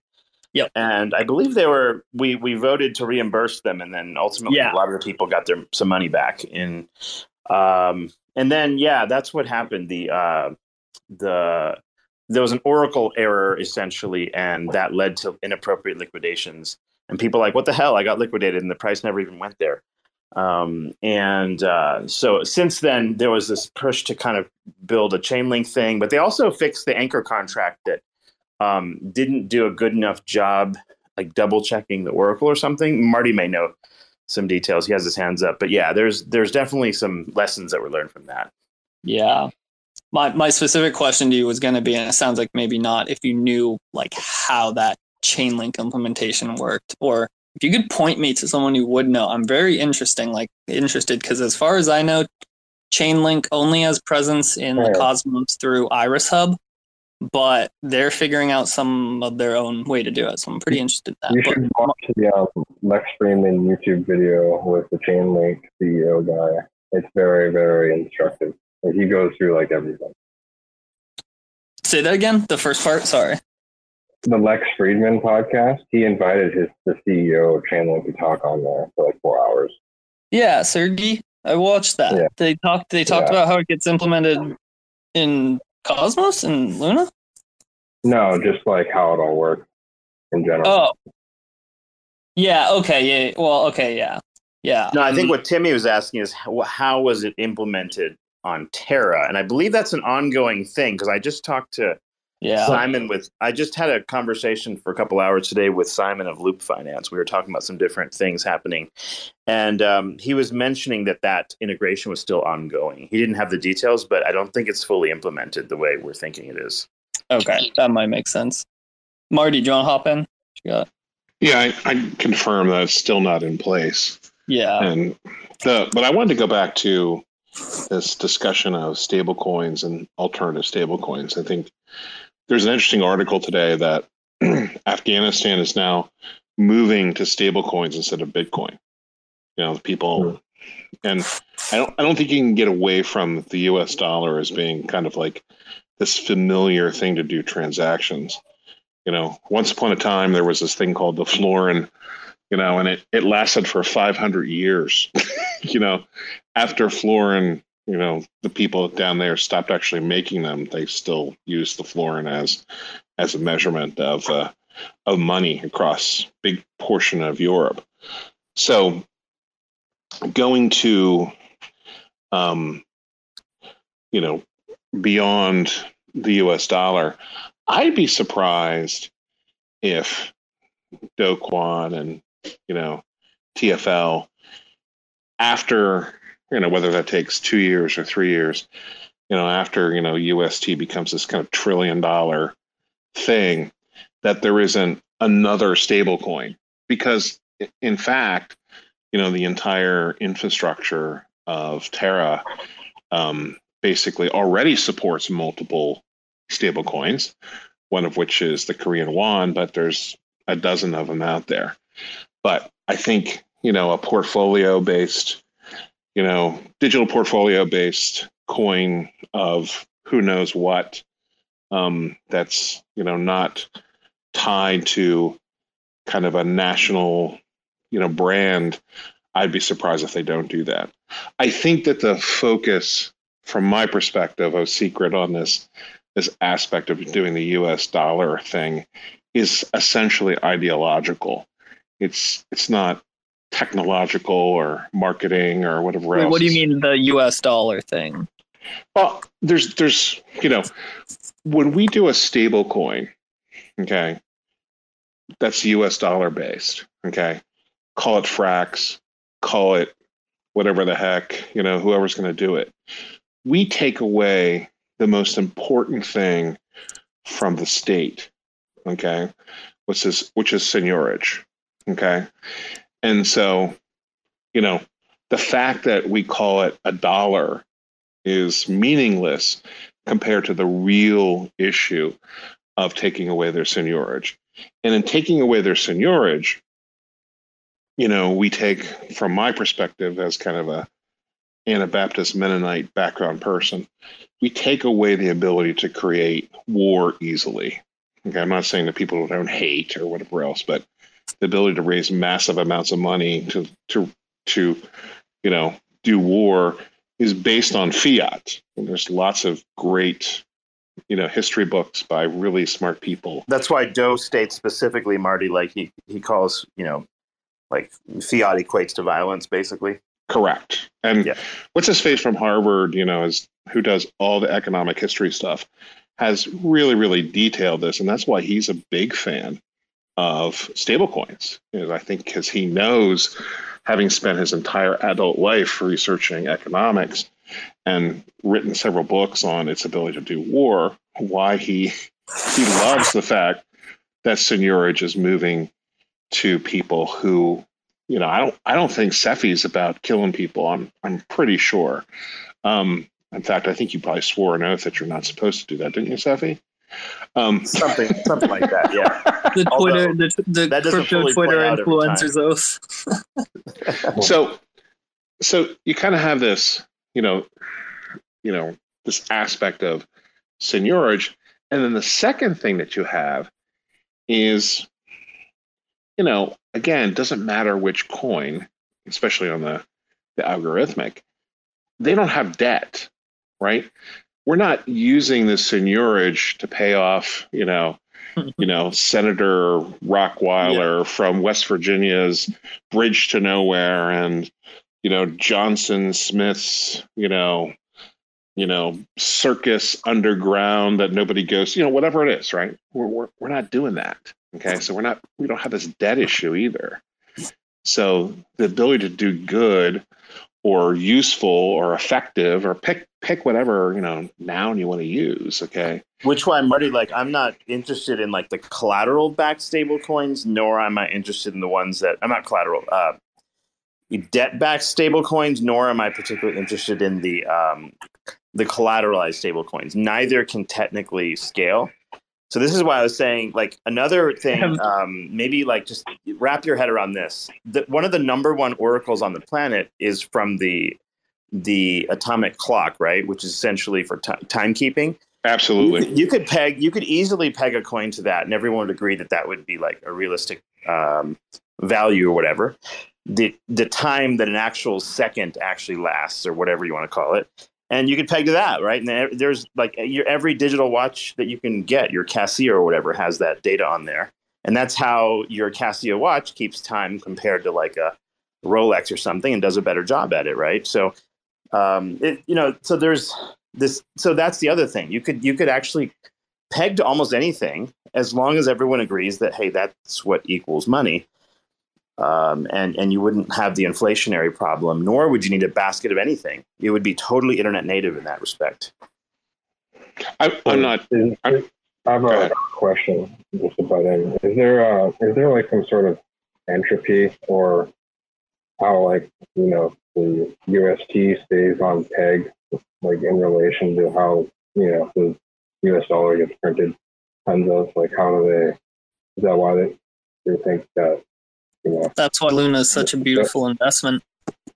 That's well, they can it's just, got near perfect tokenomics, as you guys said. They can just keep printing more U S dollar, but there's only so much Luna left to match that near infinite supply. Yeah, I mean, the basic way to describe it is that the the, the supply of Terra stablecoins can go to infinity. Yeah. Um, the in, in fact, you could have more Terra stablecoins than you have all the money on the planet, technically speaking. Uh, as it exists today, and then simultaneously, the the supply of Luna drops asymptotic to zero, um, and the price of Luna can rise to infinity. That's basically what you're buying into there. It's like the most uh, strangest, most uh, aggressive sort of asset ever created, ever. Like that's really what you're looking at right there. I don't know, man. You ever heard of this one coin called Hex? Oh my God! hold on, hold on! I gotta get some. I gotta get some weed if we're gonna discuss this.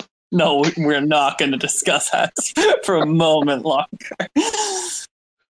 We had someone come on here once trying to shill that. Like at first they were just talking about N F Ts, and we we're like, "So wait, what chain is this? Like Stargaze or Terra?" Or it was like, "Oh, Pulse Chain."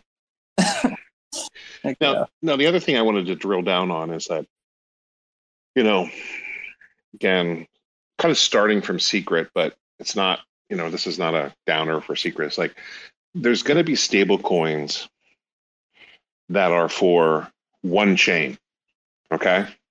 And they're going to do one chain's stable coin needs, and they're essentially never really going to escape that one chain. And then there's going to be other stable coins that are going to be across lots of chains. And neither of them are right, right? Both have their uses. Okay? Wait, what's an example of the uh, first option? I, I think Secret's never going to escape its chain.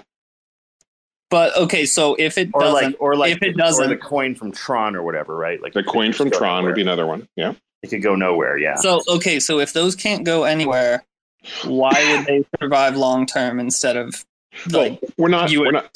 We're not making marketing analysis here. We're just we're just saying that, you know, this is a this is kind of an ontological discussion, right? It's like there's this class, okay, that's going to be on a chain, and there's going to be classes that are cross chains, and in both cases, theoretically, okay, you know, there could be, you know, dollar back. I'm just I'm just saying I think the first class will die out.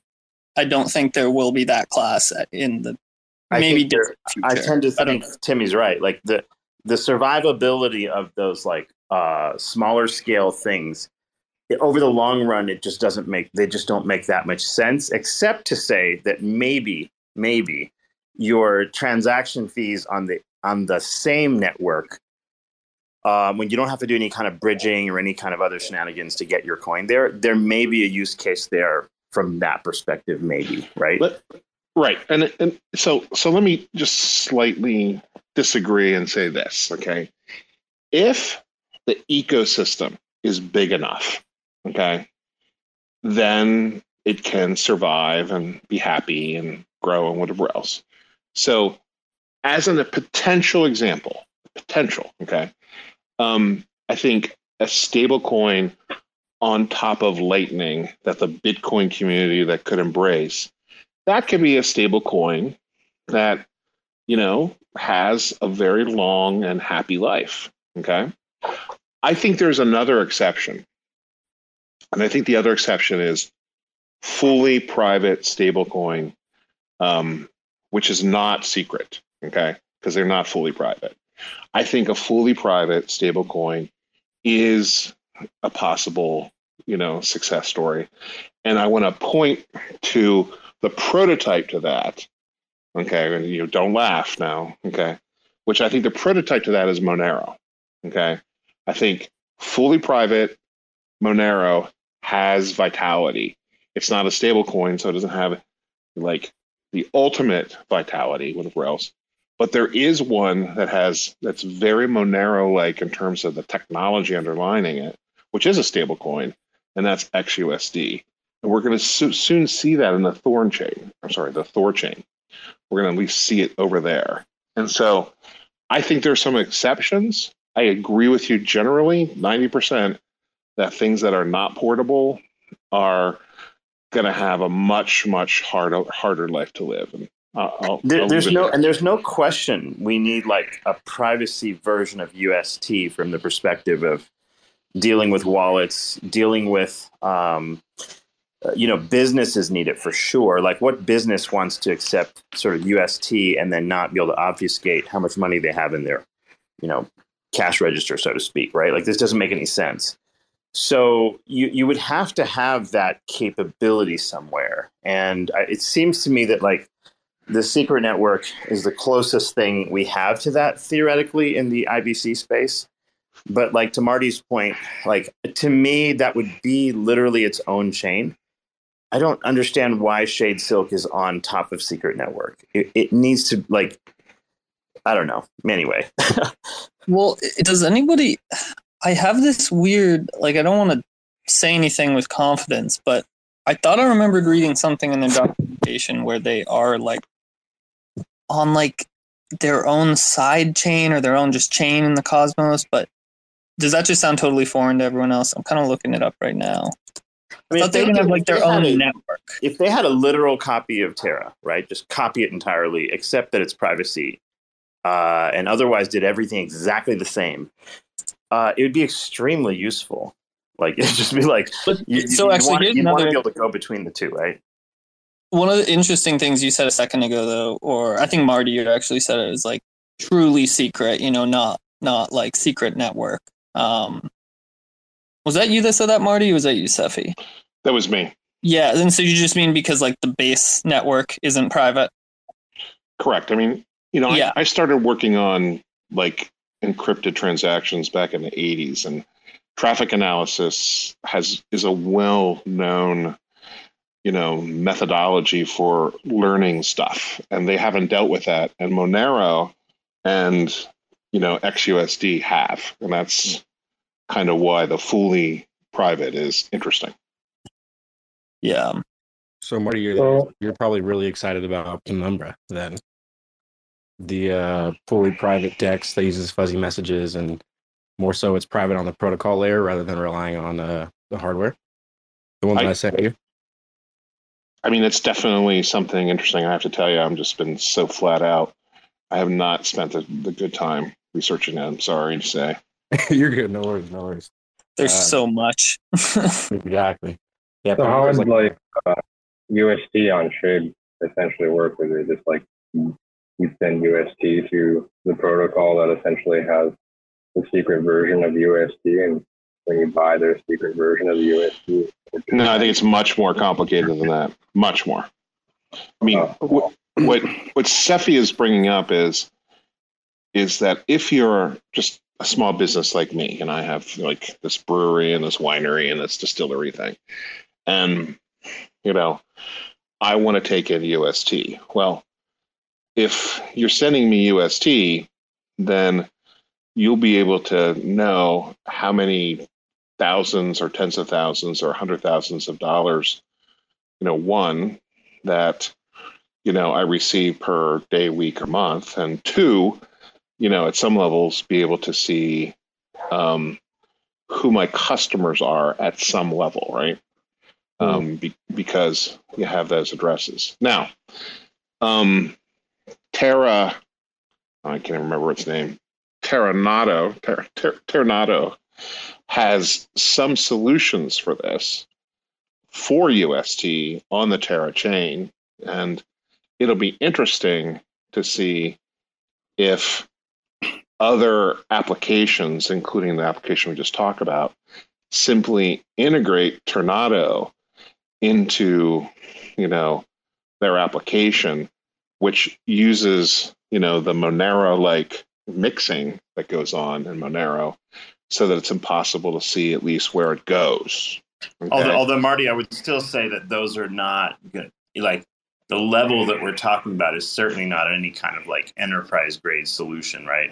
Not only that, uh, we also got to think about, you know, like fully pro- uh, privacy is important, because not only the uh, consumer, uh, but the customer as well. So if I'm going to buy, let's say, a cup of coffee uh, and I'm paying in U S D, uh, the person who's receiving this can actually see how much money I have in my bank, uh, like how, well, how many U S Ds I have and Lunas and everything else that I got on my wallet. So I can uh, I can I can obfuscate that with Tornado pretty easily, okay?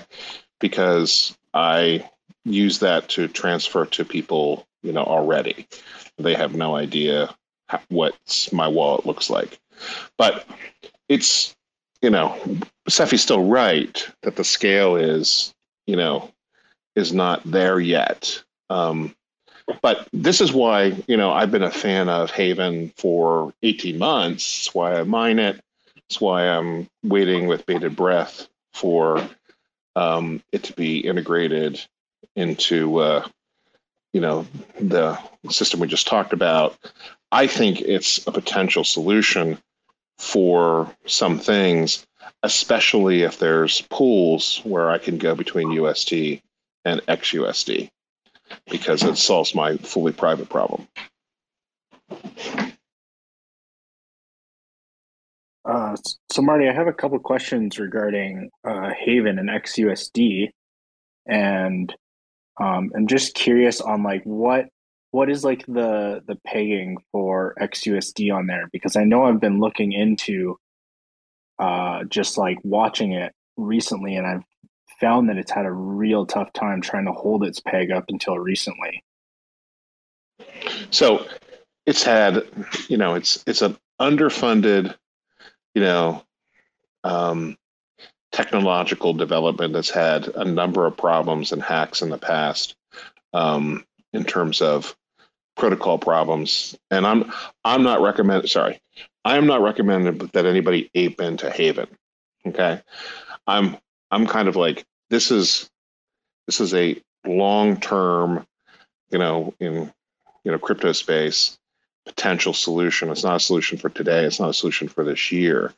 I think as it evolves in its integration with Thorchain, but it is like one of those things where I would quite frankly tell you that Doquan could decide to adopt it, right, and let it be its let it be you know Terra's second cousin or first cousin, and fund it in a way that all of a sudden, boom, you know, we have a privacy solution for, you know, a whole bunch of different, you know, situations, including the, you know, small retail P O S problem, not the, not the proof of stake, but the point of sale problem.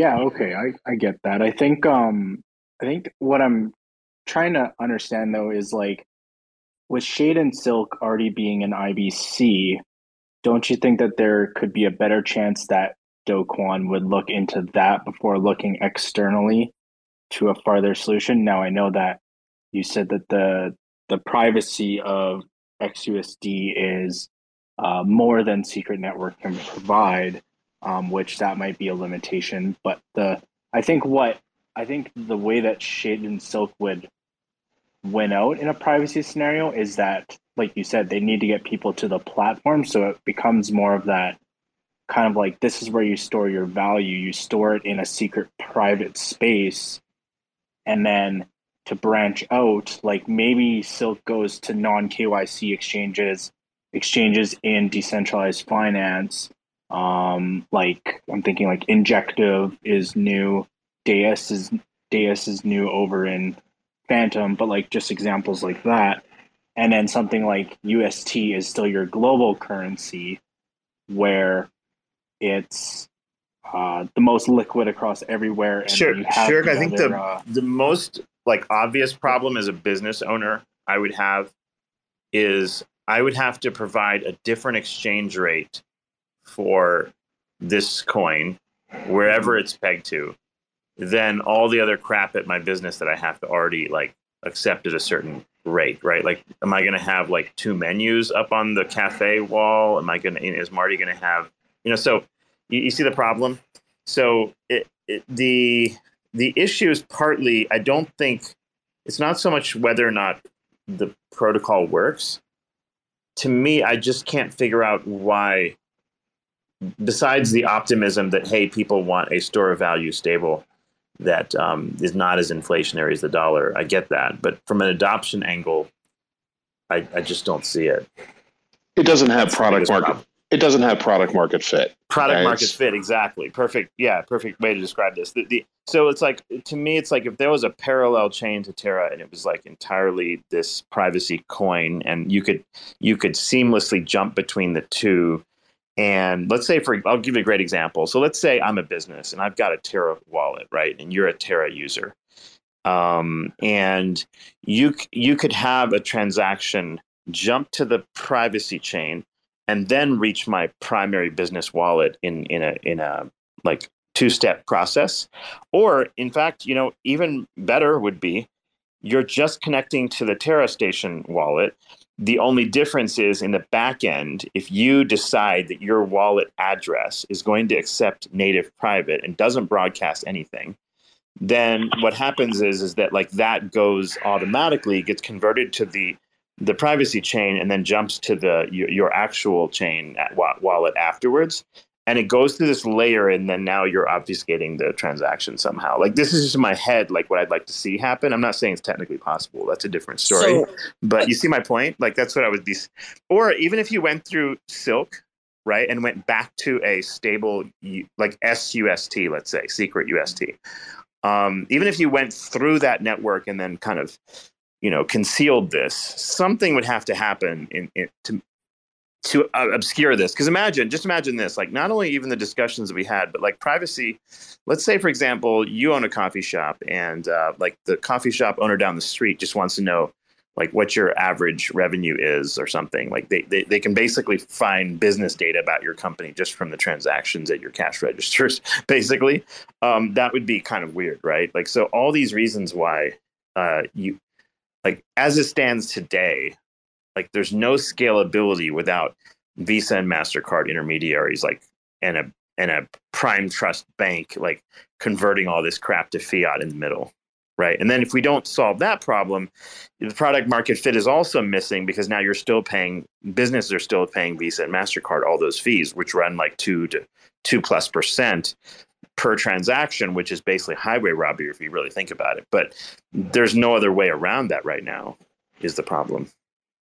Well, that idea actually kind of reminds me of how Lightning Network and the Moon Wallet kind of slowly got integrated together, but except with privacy and their use case. I, I think there's, you know, again, going back to, I, I think a, a stable coin on top of the Lightning Network unless they really screw things up. Okay. And that includes the politics of the Bitcoin maxis. So it's not necessarily technological, right? I, I think they can have a very viable, you know, stable coin. And I think, you know, Do Kwon and, you know, everybody else, you know, will be happy. Okay. So I, I think Do Kwon wants to see a number of stable, con- stable coins successful. I'm, I don't think that's just B S. Now, again, trying not to be totally negative about the secret situation is that, you know, the other, the other part, you know, that the secret guys have to be a little bit more careful politically. Um, you know, I listen to them publicly beat, you know, on the Osmosis founders about how they're superior to this and superior to that and whatever else. They're just like, oh my gosh, you know, you know, they're like Do Kwon's like brother or brother-in-law. It's like, and it was like a very public beating that they like put out, and this, and I think they were inaccurate. Number one. And number two, what they had to say, they still haven't proven yet whether it's actually true. So Secret has to have some kind of product market fit. I, I don't think it's what they've talked about so far, that it is a product market fit. But I think there is a product market fit in there if they're willing to take input you know, from the market, as it were. So that's kind of my analysis. So I'm positive about the opportunity that they have, but a little pessimistic about where we are at this moment. Yeah, no, I I definitely agree. And I, I think, like, Sefi, you're definitely absolutely right that if it's not, say it's not a dollar all the time, there's no way you could transact that on the business front or in the real world. And I don't, I don't think, at least that wouldn't be my vision of where that goes. I think it's like we said, like it's only, we're under a two trillion market cap right now in, um, in all of crypto. Um, and I think that has a lot of room to run. And in that room to run, we are going to need, like, there's going, there, we don't need it, but people like having a choice in a sense. Like people want to have U S T or they want to have something else um, to have that kind of liquid, like cash feel. And say if U S D T was to not be the dominant anymore, where does that go to? Well, I think I think a privacy-based one does have an inclination there um, to potentially become that kind of store of value.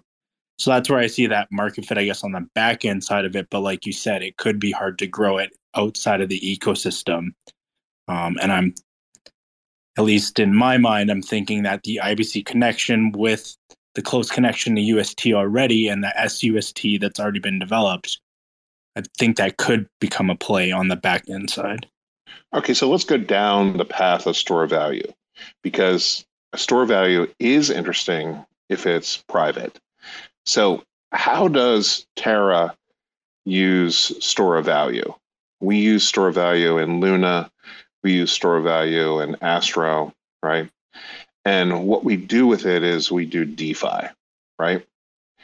So to me, you know, we need to create, and I, I'm, you know, I'm sure CeFi and I and other people are willing to talk about this and work on it with whoever wants to partner, is how do we make that happen? What's the thing that just makes Secret look like a steak you must buy when you walk into the in a restaurant, or a girl you must date in high school, or pick, pick whatever metaphor you want. You know, like one of the most uh, useful features of Secret that I can imagine is that it's almost like a smart contract, like the entire platform, in the sense that, like, let's say a bunch of trading happens on the Secret network, and none of that trading, quote unquote, is really Uh, discernible by any external reviewer, like without your permission, then there'd be no difference between me going to like the traditional market, getting an ex- buying an exchange traded fund uh, coin. Like let's say, for example, uh, there's exchange traded fund for oil or for, I don't know, um, whatever, tech or green energy or whatever the hell, right? And a bunch of stuff happens in the background. Like people trade and they rebalance portfolios and mutual fund managers monkey around, but you're not getting charged for every single one of those transactions because you're not the one doing it. In Secret, if nobody can actually prove you made these trades, then technically you didn't make any trades, because you can only like only what can be proven can be um, held against you, because someone has to provide a ledger that shows that you did X, Y, and Z. So therefore, if So let's say U S T goes into the Secret network and U S T leaves the Secret network, and you more U S T came out than went in, then you would basically be taxed on the income, in theory, that, you know, emerges from that net, what went into it, right? So that to me is a a, a beautiful feat.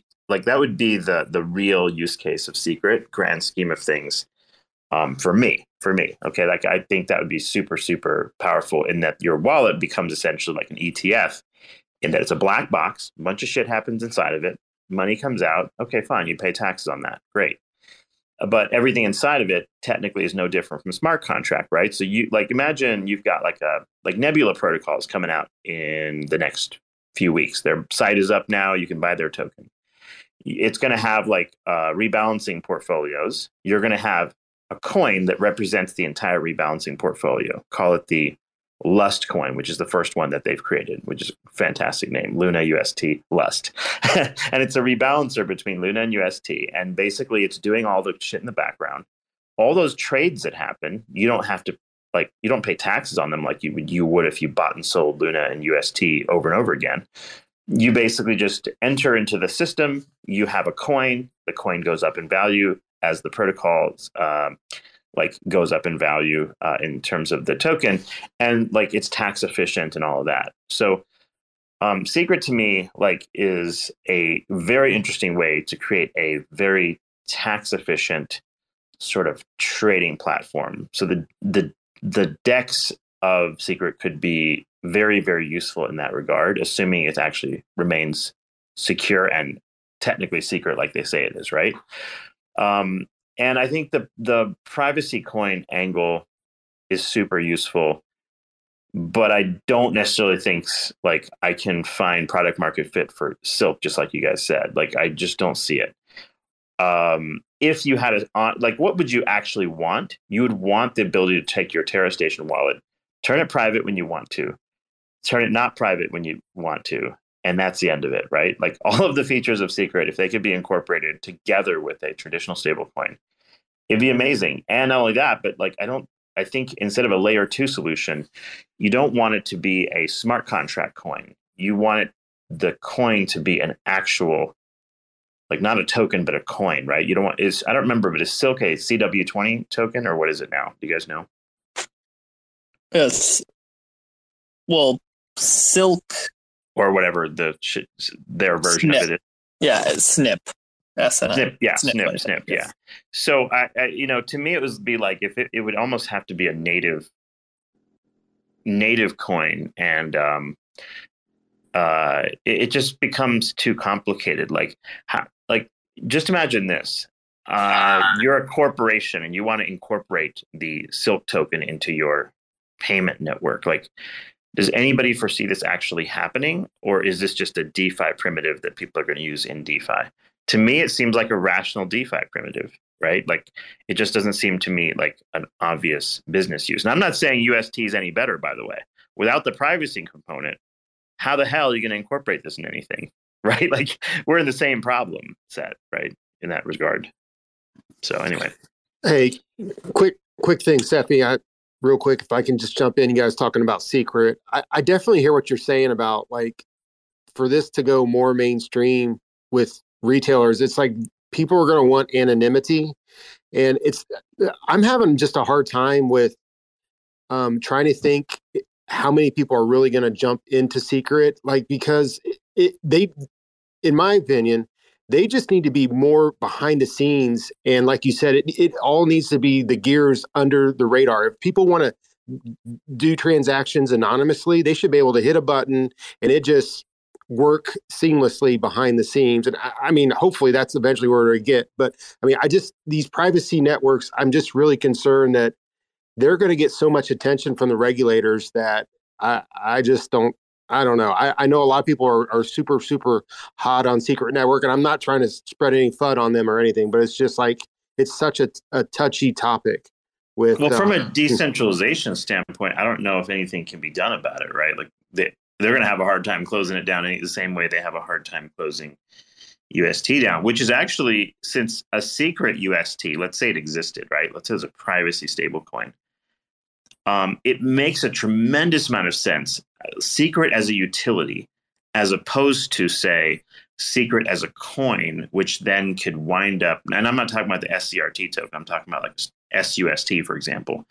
It shows up on Coinbase, and then regulators are like, no, we don't want this. So then you know, they force different countries force uh, that to be shut down. But at the same time, if you have U S T and it can go to the Secret network and become S U S T and and or acquire uh, privacy characteristics somehow, but have all the other you know, benefits of a stablecoin, right? That to me makes a lot of sense and way harder to shut down.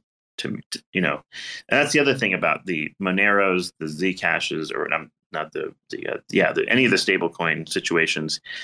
Uh, the, I'm not. I'm sorry. This privacy situations, like eventually they could face, like you guys said, a lot more regulatory ire than they do today. But those are easier to attack because even though they're uh, decentralized, you needed some onboarding or an on ramp for them, right? So that's where. Uh, outside of Thorchain or something like that, centralized exchanges could be uh, forced to censor those access to those things. I don't know. Yeah, yeah, I agree. I definitely agree with you. Like you said, it's like it's with decentralization, it is it's going to be hard for the regulators to shut it down. I mean, they can shut down the on on ramps and stuff like that. But I would I would think that with the, the technology that Secret has, like they would want to be more behind the scenes. And if like someone just wants to anonymously use the tech, that, that that would be the better way for them to go. I, I don't know, you know, I don't I don't know what the what the best way is, but it's it's just seems to me that like you would want that smooth transition behind the scenes and not have to be, you know, flipping coins and trading coins. I mean, I, I get it with the block explorers, like you can see all once you get a wallet address, you can you can track all that stuff. Not that many people do it, but you can. It's out there. Tim, Tim, I, mean, I know I know you tend to even today, I mean, like like if you have to make an N F T wallet on Terra, right? You're like going to KuCoin or something, and you are or getting a different uh, on ramp, and then you are like on ramping to that direct, and trying to prevent a connection between your uh, main wallet, let's say, and your uh, whatever your privacy uh, wallet that your public facing wallet, you know, for N F Ts or something like that, right? So it, already you're going through all these hoops that ultimately right now require what amounts to a centralized exchange. Even if I go through Thorchain, for example, does that obfuscate this? Like if I go like send U S T, park it in Thorchain and then send it out to another Terra wallet, does that like wash it or no? I don't even know. So privacy, just just to create an N F T wallet, it's a pain in the ass right now. Yeah, I mean the problem with that kind of obfuscation too is pick pick whatever method you want to do. Maybe it's going into S U S T into Secret Network or or whatever. Is even then it has to be some network that is so used by so many people with so much volume that your transaction could be picked out. Like let's say you're doing a big amount, you know, a couple ten, a hundred million dollars. That can be tracked down to the decimal point or down to the, you know, equivalent. And even if the anonymity is there on the surface, I forget what this type of attack is called, but it's like a privacy one fault. There's like a, a phrase for it, but someone who just watches the in and out nodes of like a privacy thing. So like, let's say they were watching all of the U S T deposits going into Secret Network, um, as well as all of the ones coming out. And when I say into, I mean like into S U S T, into the private part. It wouldn't be that hard if you had a really robust chain analytics system set up to be like, oh, okay, here are these two separate transactions. They happen, you know, roughly ten, five, five, ten minutes apart. Um, they were for within five cents worth of the same value, probably the same guy. Um, and obviously there's ways to get around that, but then it becomes like a game of cat and mouse. So like no matter what perfect world you have, unless someone said it really good in a, in a tweet thread once, where it's just unless privacy is there by default, it's not there at all. So it's kind of the idea with like, if you have U S T and you want it to be private, if that's your uh, highest like priority, then you kind of have to have it either be private from the very beginning or only ever interact with it as S U S T. Like, yeah. Yeah, like, I, like I would, I would like think it'd be pretty decent if you had like the S U S T on Secret, uh, you bought it on Secret, like, or whatever you sold, let's say, I don't know, Luna for it or something at some point, or got yield and you needed to kind of like uh, do this. Um, it, it makes a lot of sense to me to, Uh, have it originate there, and then uh, you know, f- I guess, yeah. Then the question is like, now you're going to go spend it somewhere. Um, how do you sort of how do you do that exactly? And do you yeah. send it to a Terra wallet and then spend it somewhere? Do you like what are you doing? You know, because even I guess you could make a spontaneous public wallet every time you wanted to go to McDonald's. I'm not sure that makes any sense, but. Uh, Like a throwaway, basically. Like, what are you gonna What are you gonna do? For example, if McDonald's doesn't have S U S T, now what? Yeah. yeah. So, it, so e- even if a privacy network was perfect, exactly. Someone's got to accept this thing Unless the end source, issue. yeah, unless the end source of where you want to spend your funds are also within that privacy network, like integrated. And, yeah. yeah. So yeah. this this is, I think, part of the fantasy of crypto, right? Right now, like the yes. fantasy is that somehow, oh yeah, we're just all going to adopt this. And so, what's re- what like connecting two points though? What's really interesting, Marty, you brought up that like in some ways the closest thing we have to a perfect, or not perfect, uh, perfectly private stable coin, although it's not. You asked us not to laugh. I didn't laugh at all. I threw a bunch of heart emojis. Was Monero, and just open-ended thought here. But you know, Safa, you were talking about peg a stable coin to whatever. You know, it could be the temperature of the sun or whatever. If, and again, this is what the phrase you just used, the uh, fallacy, the the false hopes of crypto. This will never happen. But if one day everyone in the world could just turn around and accept Monero as being worth one Monero, and that's like the currency we all use for everything, then you have like total privacy, because the entire system is like inherently private, like the money source, the money spending, the end results, everyone using it. Anything outside of that really is kind of like wishful thinking.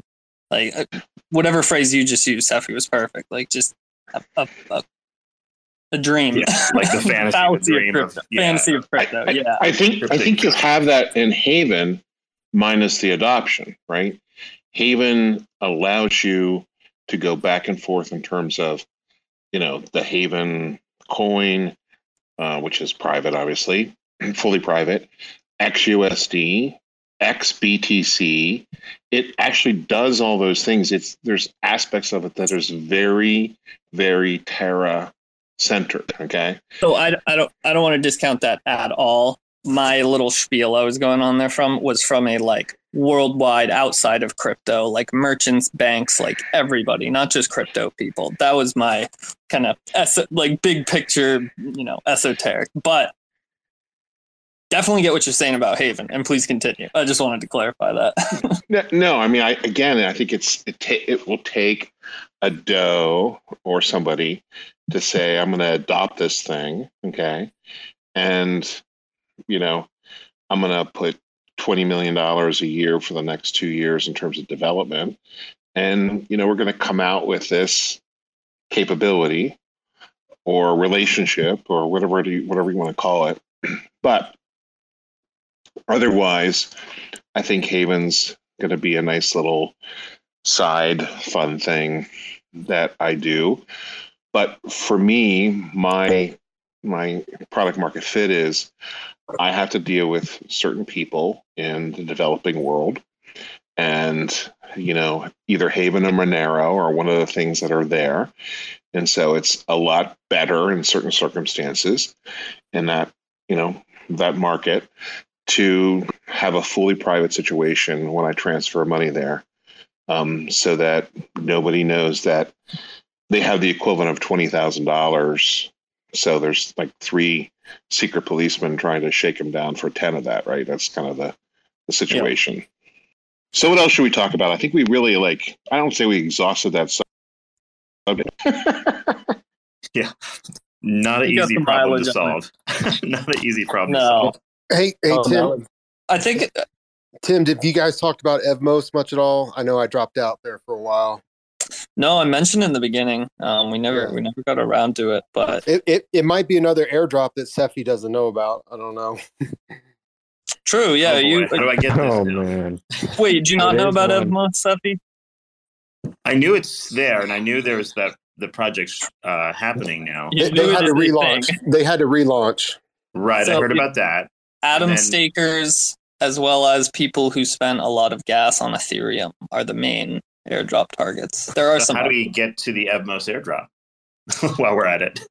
So, uh, okay, that is a good question, because here's the weird history. So the chain launched a couple weeks ago, maybe even like a month ago at this point. Um, had like two or three days of being live where some people, it, there was a couple problems. It got halted and like worked on, and it just went live again uh, today. earlier today. And like, I don't actually know if it's going to be claimable for you right now. I had claimed initially when it first launched, but if you want to try it, it's, uh, what is it? Go to the Twitter. Go to the Twitter site. So yeah. yeah, just go to their, their the link that I posted uh, at the top, the very re- most recent one. Uh, there's like the official declassified rec drop guide uh, link right there.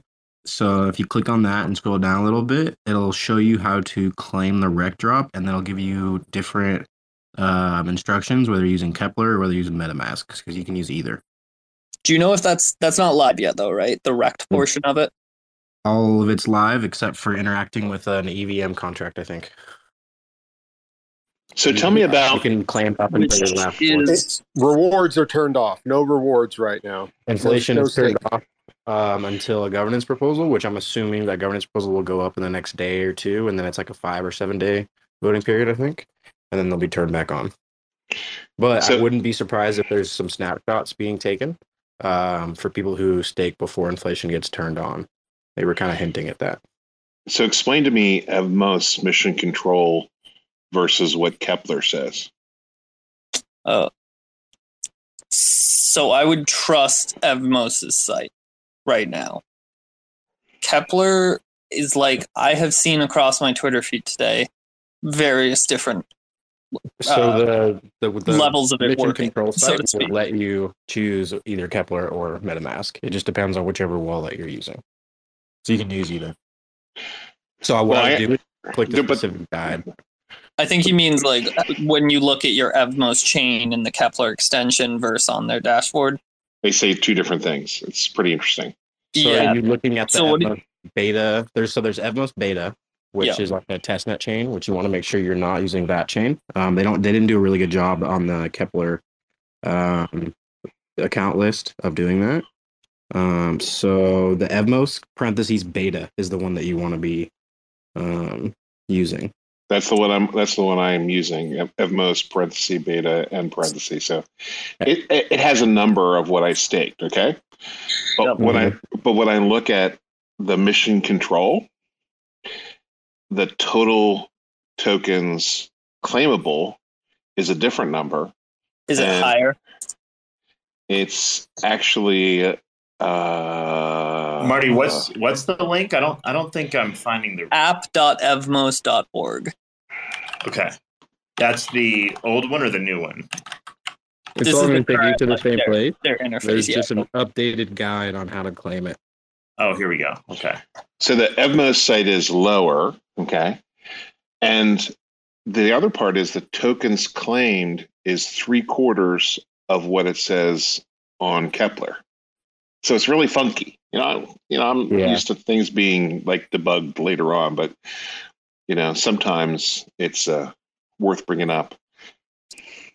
Yeah. Now this I says cl- this says um, claim Rex drop coming soon. Yeah. So tricky. I don't think that's live for like one or two more days. I think Atom stakers can claim, but maybe not the E T H portion. Is that what it is? I, I think so. I think. Everybody. Because they already did the diffusion airdrop for just Unis, Uniswap people. And I'm pretty sure they said that if anything, the MetaMask was the only one that was going to be available to work correctly at the beginning of launch. But then they got Kepler to get on board and, and uh, speed things up. It all just says coming soon, though. Like, do you know anyone who's actually done this, or is that just what you read? So if you click on that guide... Although it does say total tokens claimable, so I've got coins yeah. listed here, but it doesn't have a button to like push to actually claim anything. Does yeah. it say right below that claim, but it's grayed out coming soon? Well, on the on the Evmos, um, App. Let me see, Evmos account, there's a claim button that says coming soon. It's like a red yep. color. So yeah, yeah, you're just going to have to sit tight, but that's that's where you'll go once they enable it, right? Rock on. Oh, it's not, well, I so sure I've seen people claim their airdrop already and like claim well, it. And no, so it. What you might be seeing, Trick, is like I. Some people have claimed their airdrop from when the chain first started. Maybe that's what you're seeing. It would look like fresh uh, claims, but I know that it, for me, and like I, I claimed I staking rewards today. I also didn't use the front dashboard to claim any of my Evmos. I did all the backdoor stuff. Mm-hmm. I did like the the chain, like the I B C channel uh, transaction yeah. through the Kepler wallet. Yeah, that's all the backdoor stuff. Seffi, I would say just mm-hmm. sit tight. You can see the number, right, Seffi? What's yeah, there's what's a there's a token claimable here now. It just doesn't have, and there's something called a recoverable balance. It says zero, and that says mm-hmm. recover coming soon. I have no idea what that means. That's, that's for some people that I can help you with that. To a different derivation path. Ooh, Natego, please, yes. Yeah. Um, cute. Initially, when the Evmos chain launched, there was pro- there were lots of problems with um, Kepler and ledger claiming. The, some people came up with a walkaround, but the walkaround got the coin stuck in transition. So that's the part you see as uh, unclaimed and locked. So if you read the manual, which I have read today, you would have to recover your coins that are in the wrong place. No, sorry, you have to claim your coins that are not in the wrong place and then recover your coins that are stuck in transit. But that doesn't come into effect till I think tomorrow, because that was their plan. The chain yeah. will launch one full day. The next day, then you can start to claim two, three days, and then four days from launch or five day five or so, then uh, rewards are turned on. So because some people are claiming with MetaMask, some people are claiming with Kepler, and some people are claiming with Kepler and Ledger, that's where the problem is. Kind of similar to what I was saying about Terra and how um, uh, Kepler derives addresses in a fixed way, using a fixed part for all things. And that's where the problem came with um, Evmos, because the keys generated from a Kepler wallet did not work with the keys they used for their own blockchain. So you end up having addresses that were out of sync. And so... Oh, um, I see. It, so if you look at the dashboard, it gives you the option to tell you what to claim, and it tells you about coins that are stuck. For those of us who claimed with Kepler and Ledger, our coins were sent to an address that is not recognized, that was not recognized by the Evmos chain. So they've created a walkaround to fix that. And the walkaround I see is you log in to the address that you, you log into the to the dashboard when it's available with your Kepler wallet where the coins are stuck and Ledger. And then when you say import, it gives you the option to move those coins into another address which you would log into with your MetaMask. So you pretty much move the coins. The, the, the, the theory of how this works is you move the coins from Kepler. When you say import, it sends it to Osmosis. And then when you say, when you try to recover it, it sends it from Osmosis into Evmos through one of their bridges at the back end. So that way your coins will travel from Kepler, I B C world, to Osmosis and back into the E V M world. So that's the way they fix that. So if your coins so are not stuck, don't use that method.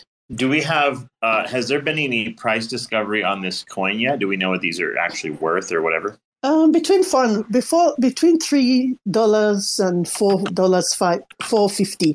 I saw something from Diffusion. They put um, yeah. a dashboard there. So I looked at okay. it at its all-time high today. It seems like it went as high as six seven. So yeah, I was going to say, of Diffusion, they had they were trading Evmos today from yeah, like three to five dollars. But pre all of this, when the chain launched, um, there was people doing O T C trades, um, and there was people paying anywhere from five dollars to twelve dollars for Evmos tokens. Why?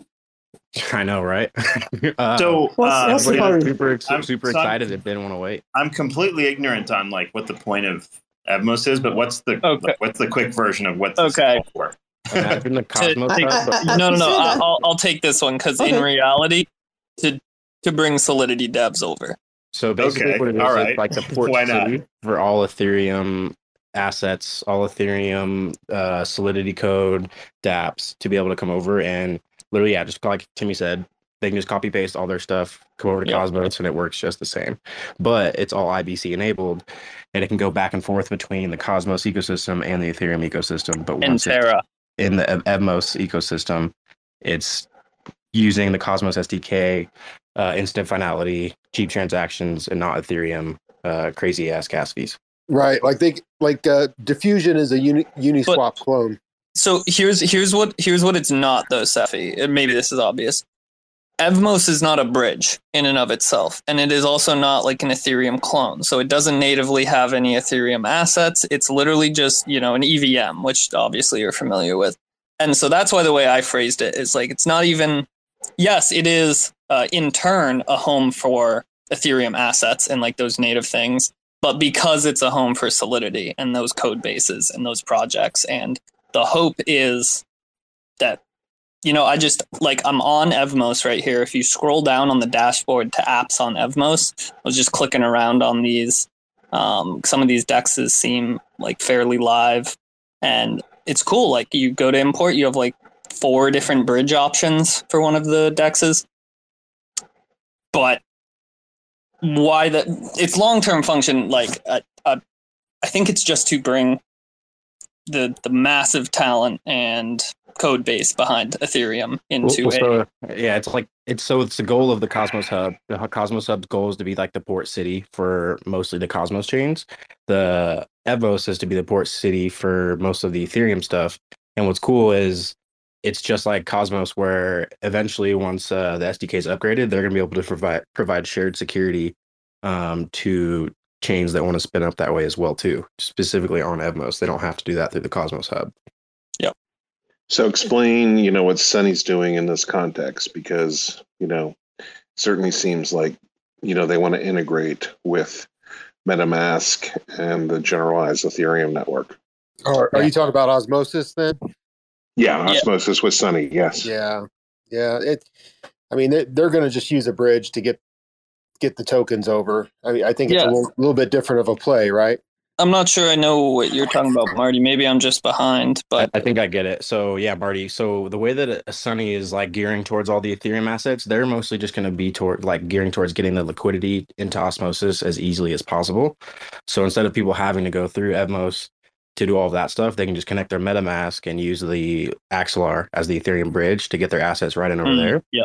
So yeah. people are going to be using Evmos that want to deploy dApps, want to deploy sovereign chains, um, and want to do things a little bit differently. They don't necessarily want to use just Osmosis, if that makes sense. Which I find very interesting, because I wonder... An unfortunate reality will be that Evmos will bring with it tons of rug pulls and scams and shit projects. Um, there will be a couple real devs for sure. There are already a couple real projects. The ones on there so far that I know of are all pretty sound. But it, the hope is that once they're in this ecosystem for a while, they look at Cosmwasm and they go, hmm, that looks appealing. And they actually drop Solidity.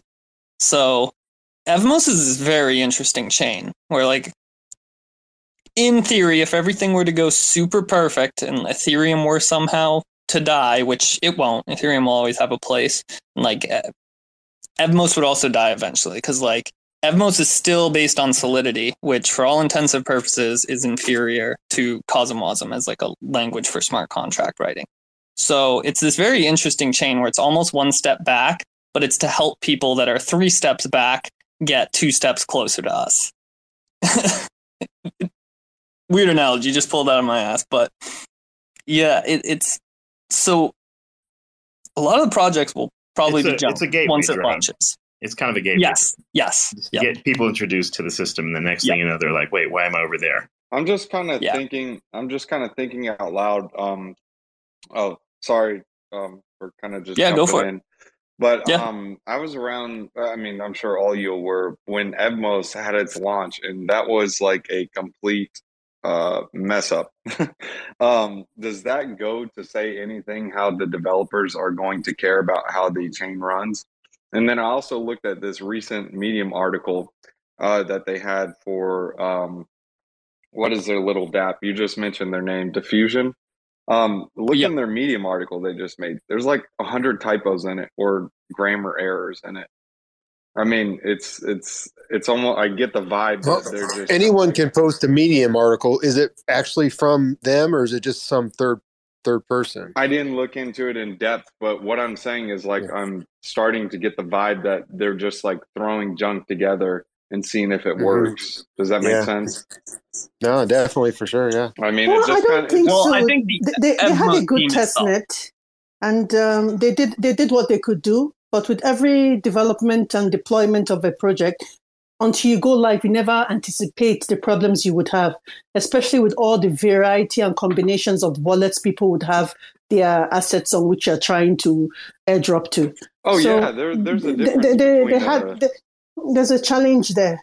I mean, we have our own projects, even in Cosmos Space, that uh, are not entirely smooth, even with airdropping, and they know these wallets. So imagine someone who has always worked with MetaMask and all of a sudden has to deal with a Kepler f- finicky integration with a, a Ledger. And we pretty much only use Ledger in this space. In the Ethereum space, they use Ledger and Trezor, and it works one hundred percent well with MetaMask.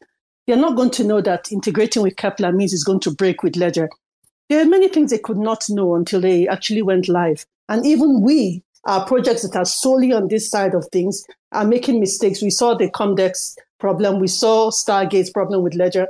So it's not um, something I would uh, hold against the Evmos team, if you ask no, me. No, I'm not, I'm not holding it against them. What I'm saying is, like, it's it, it's something that should just be tested out, or at least played around with. Um, I, I, an example of this, I mean, besides just having the test net, I mean, I understand the test net may work great, but when you throw money at it or in, introduce money, the whole game changes. It's just like playing poker for money or playing poker for no money. The the real game comes out when money comes out. But as for um, Evmos in general, I'm not saying they're bad. I'm not saying they're doing anything malicious or wrong. But I mean, just simple things like at least checking a ledger, making sure this works before you launch it. I mean, these are just like simple steps. And I, I don't know what dev team doesn't use a ledger. I mean, that's dangerous in itself. Um, you need to have hardware wallets behind these things, especially if you're using a multi-sig or even a vault. Just in general, I'm just saying. I agree with you. And yeah. I work as a software tester, and I can tell you that even with the best plans in a controlled environment, things will go wrong in production. And this is not controlled, not even by a long shot. And case in question, would you say the persistent team hasn't worked with Ledger? How is it that Comdex couldn't do the airdrop properly?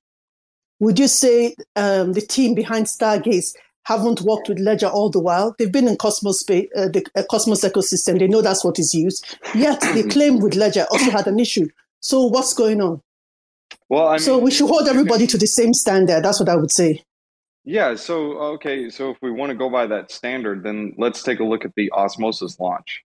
How did that go? I wouldn't know. I never had any other coin before then. I only had a cash then, so I wouldn't know. I didn't have to claim. So okay, um, what about Juno? Juno didn't. Actually, Juno is a good example because Juno is the reason I have a Kepler wallet that's not connected to my Ledger because it wasn't in Kepler and it wasn't on Ledger. So I actually had to open a Juno Cosmos Station wallet just to be able to stake. And that was one of the, I had to use the Omniflix InSync uh, platform for staking. So that's a good example of one blockchain I didn't get it working from day one. Yeah, so um, a staking interface isn't with the um, blockchain in general. So uh, Omniflix created the U I for it. Um, the U I you're talking about is, like you said, with Cosmos Station. Uh, it just wasn't built out with compatibility for uh, the U I in general for Juno. Oh, no, no, no. That's what I'm saying. I'm saying with Juno, initially, you could only stake, you couldn't stake with Kepler. You had to find some kind of external link to to stake. The Kepler wallet didn't integrate it straight away. And eventually right, when they that's, did... That's, that's what I'm getting at. Kepler is not Juno. I know. Same- no, no, no, no. She, there's, a, there's a disconnect here. No, yeah, so... I think, though, even though Juno wasn't at, even though you could not claim staking rewards and reinvest in the Kepler wallet with Juno, you could use the Kepler wallet to sign into Omniflix's front end. That's correct. That's what yeah. I'm trying to so, explain. Like, the Evmos yeah. chain completely broke. Like, it, it just didn't work. Yeah, I mean, I wish I could speak on specifics. I don't know exactly what happened. I wish I was more of a dev guy. Um Well, yeah, they were trying. They were trying to do an upgrade and, and fix a lot of the issues with with the Ledger stuff. And and th- when they pushed that upgrade, the validators couldn't all sync, and that's why it, it totally yeah. halted. That's mm, why it halted. Okay, that makes sense. Yeah. yeah so. But, but so what? What I will say though, Drake, is I think you had two points there. Like one was like about the Evmos team, which uh, from a lot of our perspective, like they are solid. They this I, I'm totally with Nigo on this one. Like. Anything can happen in these kind of environments. Um, but then on your other point, like the projects built on it uh, need to be held to just as high a standard, if not like a different standard. I don't know. But so like the diffusion thing, that is like a separate, you know, issue. I, I wouldn't be totally surprised if what you said is true with the spelling mistakes. I agree with Mayor. Make sure that's the official like account posting it and all, but that is kind of my point. And so I think you have a valid, valid point there where it's just so stupidly easy right now as a money proposition to go and just copy the Uniswap. Oh yeah, I know. Or whatever, and come over, right? Like, yeah. That's why I'm concerned and worried. And and then on top of that is like, okay, well, we have this chance. We have the ability to bring Ethereum over. And if we mess it up, well, then now Ethereum is going to be like. But here's what's weird. Like, I don't agree with, and it, this comes down to semantics, but people always use that phrase with like Evmos. I don't see how Evmos is bringing Ethereum over. Evmos is one of any chain in the Cosmos that could be connected to these third-party bridges to bring assets over. It's no more perfectly a home for wrapped E R C twenty assets than any other chain in the Cosmos. The only thing it has going for it is the the code base for its for developers. Yeah, that that's for all people, I'm referring for asset, to. Yeah. Go ahead. Yeah, because that that's all I was referring to, mainly for the devs. Because I mean, once we right. bring over these devs over here from the Ethereum base, they, they don't want to work with a broken chain. They work with Ethereum for a reason, because it works. It may have high gas fees from time to time, but it doesn't go down. It works.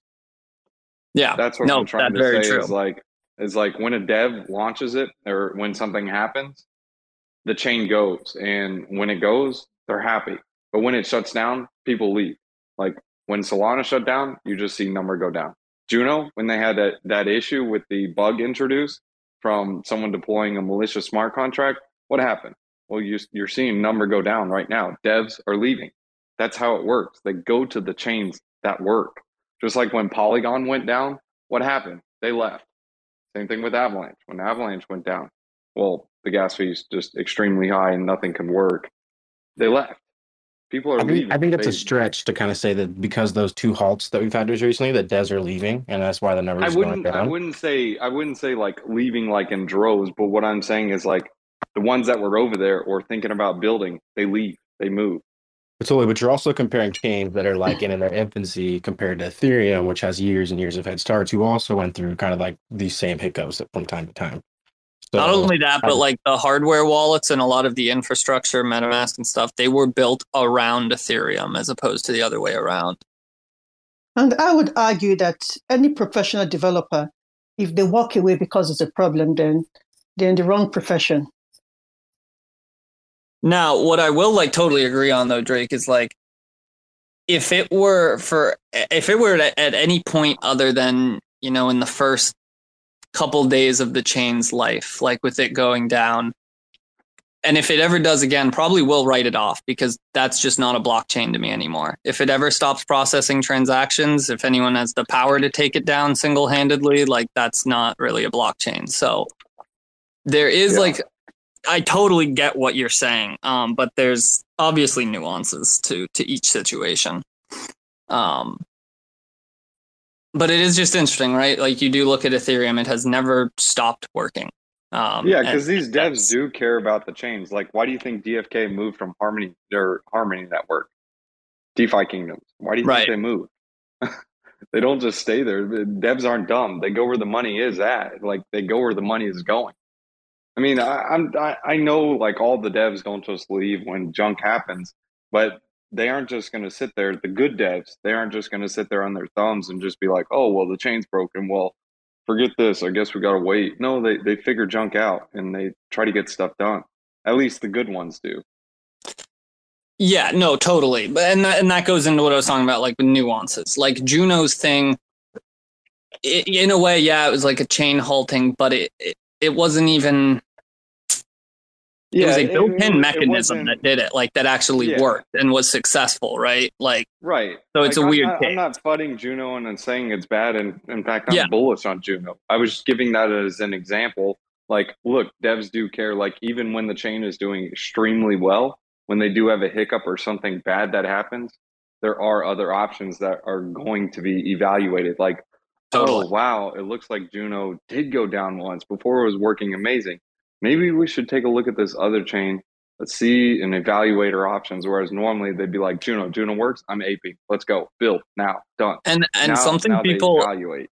something people in the Cosmos more than any other ecosystem uh, will have to like kind of come to terms with too is that the with, between the Cosmos S D K and the fact that chains are completely sovereign and I B Cs built into that S D K, the whole idea of like competition breeding innovation will be like more alive here than anywhere else. There's like no reason someone can't spin up another Juno tomorrow tomorrow that has oh, the yeah. exact same, you know, coding capabilities. It wouldn't have the same Genesis distribution and community, and those things are really important. So it wouldn't be Juno. But like what you're saying, true, and especially in the Cosmos, people, there's going to be a lot of chain hopping in our future. As once we start going exponential with the amount of chains out there, and like projects will start having multiple chains that they run in the Cosmos, maybe for just parallel computation, maybe for different uses for each chain, like an aspect of their yeah. project, that'll and start that, to happen. Yeah, and that was yeah. the vision. That's the vision of Cosmos. You know. Yep. five hundred chains.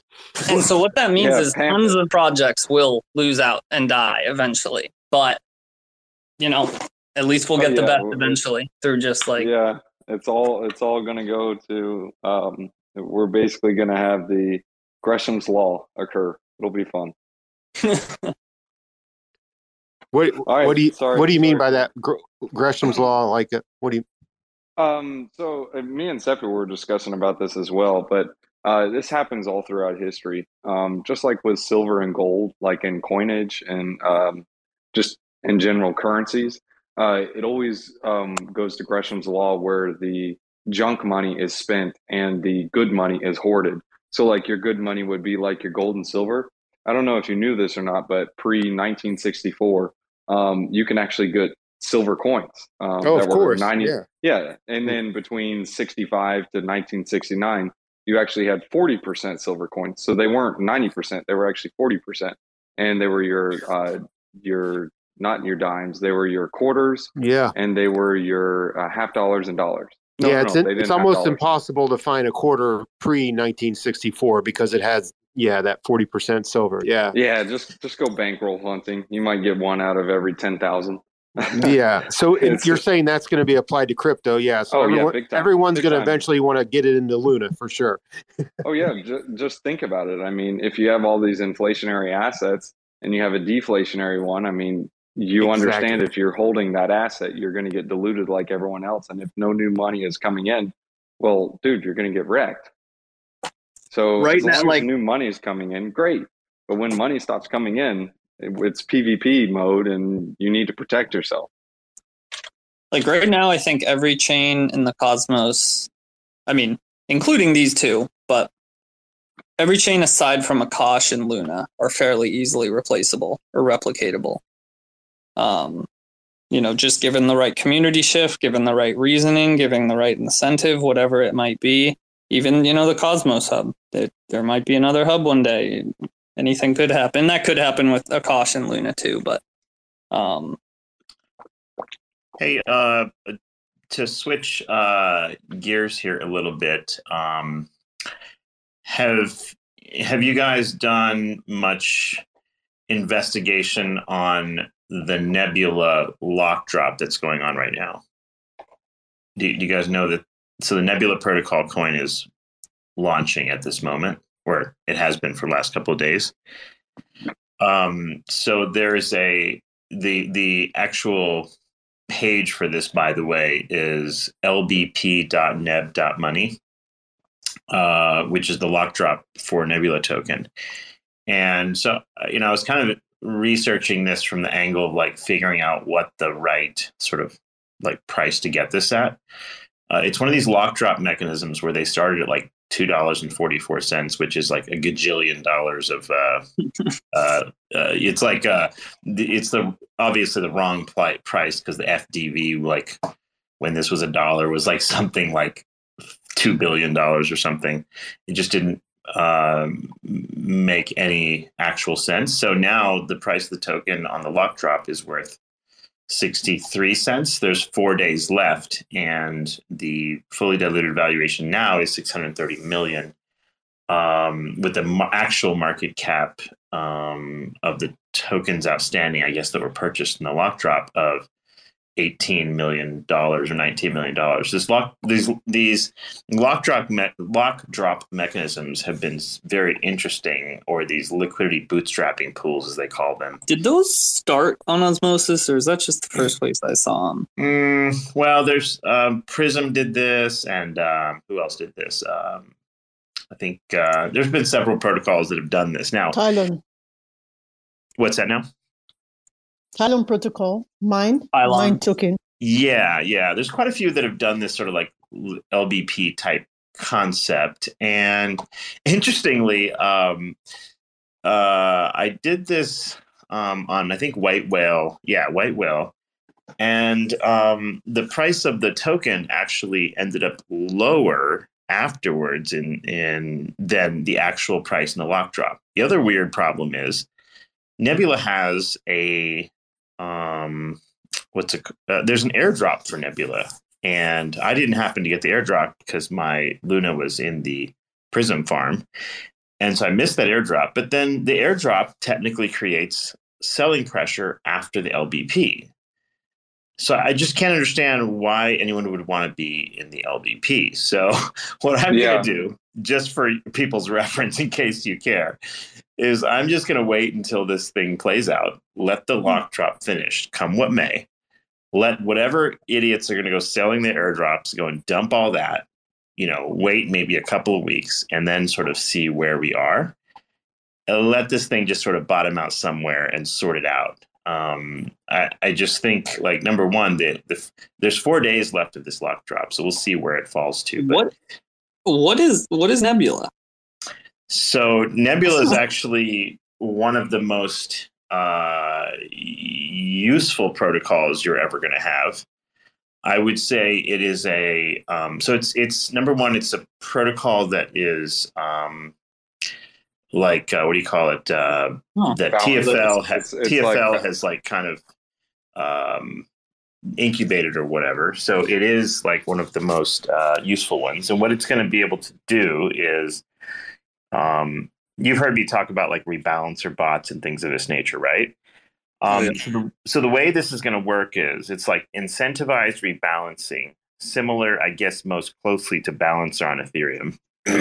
and um, uh, so instead of having the inefficiency of having actual massive numbers of trade executions, Um, the rebalancing of the protocol is going to be up to the users of the protocol. So the ways you're going to make money playing on the protocol include arbing the various like rebalancing targets, uh, and you're going to get um, the ability to hold the. So at each of the vaults is going to have like a coin, is my understanding. It's like, you know, the first one is called the uh, Lust Vault, L U S T, just great name, which is Luna U S T. And uh, you're going to basically get a Luna U S T or Luna A U S T rebalancer. So on the one hand, you have A U S T. On the other hand, you have Luna. And it's going, you know, so it's like, let's say it's fifty-fifty. And every time, you know, Luna goes up one percent, it's going to sell some of it to um, the, the, you're going to be incentivized to sell some of it to put more money in the A U S T side and rebalance the thing. I don't know. I can't profess exactly how, to I mean, understand how the it's it's exact literally mechanism. You're just describing impermanent loss as if you're in a liquidity pool. So right, sort of, sort of. L, but the difference here is um, in an L P, you're paid in transactional fees, um, whereas oh yeah. In, I meant just as far as the relation of the two like coins you put yeah. into each other, how they kind yeah, of just dynamic described it, They described yeah. it like a cluster. So like um, an example is like if you want exposure to Bitcoin, Ethereum, and U S D C, it'll split it up into like thirty-three point three three percent between all those different tokens. Instead of having extremely, um, instead of having a permanent loss that's between a fifty-fifty, which is tends to be um, a lot more Uh, noticeable, uh, splitting yep. it between thirty-three, thirty-three, and thirty-three between uh, three different tokens, it's actually um, more balanced. This is, it's similar to what the Curve pools do. Um, I yeah. think they have a, a, and, a tool you can use on um, Flipside. Yeah, and it's not the same as an. It's not the same as a like rebalance. Rebalancing is not exactly the same thing as a L P in that. Um, Yeah, in a if the price goes straight up, right? Like, let's say your Luna value goes from one hundred dollars to two hundred dollars. Yeah, sure. Like, there's a there is going to be a sort of impermanent loss scenario. But if the price goes sideways a long time, then you actually make out better because you're actually accumulating U S T, and that is rebalancing into buying you more of the Luna on the in the other direction when it dips. And so you're actually getting more Luna token long term. I'm not understanding how that's different from a liquidity pool, because if I had Luna U S T in a liquidity pool and it kind of stayed sideways and flat, same thing. I just call yeah, it. Yeah, but you're, you're permanent loss. You're paid differently for this. Yeah, you're paid differently on that. You're actually paid by the transaction of the network plus or minus some incentivization. Whereas yeah. a rebalancer bot is very similar to like what you'd get on KuCoin or something like that, where you're running a bot. Now there are there are nuances mathematically different, but yeah, you're right. Like by and large, for the average situation, it's not going to be too dissimilar, right? I guess, yeah, I guess because one point I try and make to people, we get a lot of like very new people on here who'll just ask about like liquidity pools and impermanent loss from a basic perspective. And one thing I actually say is like, I use liquidity pools as a dynamic like rebalancer. Like, yeah, I don't it's think kind of a volatility killer is what it is.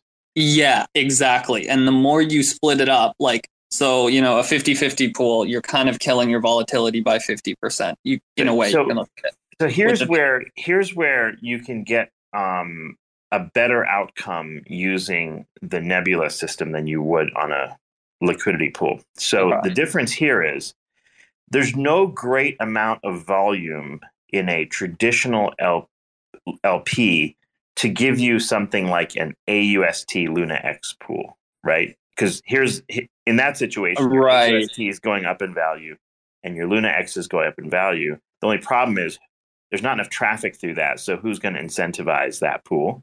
Yep. Um, and the transactions are going to be so limited that where are you going to make any transactional fees? See the problem? You're just yeah, basically okay. at that point holding the two coins. Whereas in this case, the difference is when Luna goes up and down in value, you're actually accumulating A U S T on each trade when Luna goes up in value. And when Luna goes down in value, you're you're getting more Luna X, uh, for example, uh, in a, in that t- example. And what's happening is, is now you have two liquid staked coins, and you're getting the volatility arbs or or what they you know the trading sort of element of a rebalancer. So what's going to be possible on Nebula is you're going to be able to own, like for example, X Astro, and maybe pair it with uh some a cluster they call it, and pair it with like X Prism coupled with S Kuji coupled with whatever, right? You can make whatever you think is interesting, and uh, the um there's going to be external um incentives for individuals to go and like add more to any one of those pools that's off balance, and that's how you ultimately get it to rebalance instead of having to waste a bunch of fees on a, on a like KuCoin or whatever. So it's going to be way more capital efficient, but you're going to be able to hold multiple liquid staked assets simultaneously. It's badass shit, is what it is. Like it's it's the it, it okay. gets you all the benefits of rebalancer while also getting all your staking yields. Does that make sense? Totally. Yeah, yeah, yeah. It's kind of like how you started to describe it towards the beginning, where it's similar to like liquidity pools, only the source of like where that balancing and any yeah because you're getting here you're getting the trading yield. In the mm-hmm. liquidity pool, you're getting a slightly different type of yield, right?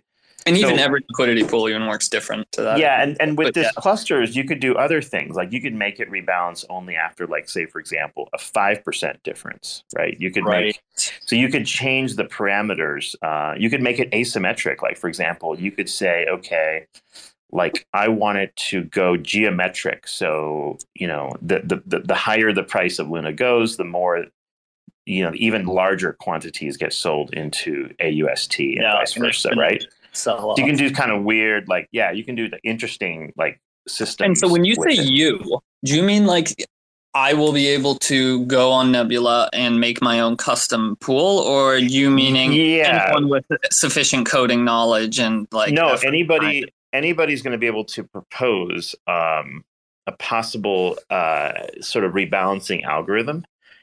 And it's not something you, like, custom... profit. Not exactly. No, you're not just going on the site and just pushing buttons and creating it. You, you're, uh, what's going to end up happening is you'll be able to make a proposal, right. And that proposal then can get voted on. And if people, sufficient number of people think that, oh, that's a really cool, um, you know, possible vault or whatever you want to call it, and then uh, it'll get approved, and then everyone can throw money at this thing, and um, you know, it. So. It, that's the kind of the magic of it. It's the the benefits of a rebalancer bot on KuCoin coupled with multiple liquid staked assets. It's just basically a magic money printer is what it really is. It, it actually would be super, super effective. And um, if, if I could just add one yeah. thing, um, they they also talked about they can implement certain logic rules into these pools. So the example they gave was if you had Luna and A U S T, if Luna Um, if the liquid supply increased for some reason, they could um, rebalance to hold more A U S T in anticipation of a price drop of Luna. Um, they they just talked about different, you know, logic things that they can implement in it. And then the other part is the way the pools work is it's kind of like an L P where you'll get a, um, you know, quote unquote L P token. And in theory, that could be used as collateral in another protocol too. So yeah, if, if if you believe like there was a special sort of metric that you could follow that somehow would predict price direction and you could optimize this or tweak it in some way, um, you certainly could do that. But I, I don't know that I necessarily believe or, or rebalancing on a new all-time high or something like or that. Or something, yeah. Yeah, you could you could do some things to add to the parameters or whatever. Um You could also do weird shit. Like, let's say, for example, maybe you have a pool of bonded Luna there and all the yield goes to feed the actual A U S T side of the pool or something weird, right? Like you could do interesting combos sort of. Um, now, all, all of the utility of the platform aside, what I'm not sure I have enough research on, and I don't know if like, you know, it's worth sort of reading about it, but The the tokenomics um, of the actual um, protocol is one issue, and you know the overall inflation of that, and then you know because there's the protocol and then there's the token, right? Is it worth owning this token or not? And I think they have like this. I'm looking at it right now. They have like a year one, one hundred twenty-one percent inflation. Year two, fifty-five percent. So the inflation drops down to nothing when it reaches like uh, I guess a billion or something here. Yeah, billion token supply. And that's going to happen over a four-year distribution. So just some stuff to be aware of if you're interested in the actual token and staking it and whatever. And they're going to have like L P um, staking of the the token, of the governance token, and they're going to have sort of these um, distribution schedule. Now, I don't know if there's going to be like a governance war with this in the sense that this is one of the most useful protocols for DAOs. So it may stand to reason that there actually is some sort of um, like buying, uh, I'm sorry, uh, a buying pressure related to the governance aspect of this. Maybe I'm just sort of guessing, but almost in like the sense of Curve kind of in Comdex. Is that what? Yeah. Like the Astro kind of war concept. And yeah, yeah, yeah exactly. Yeah.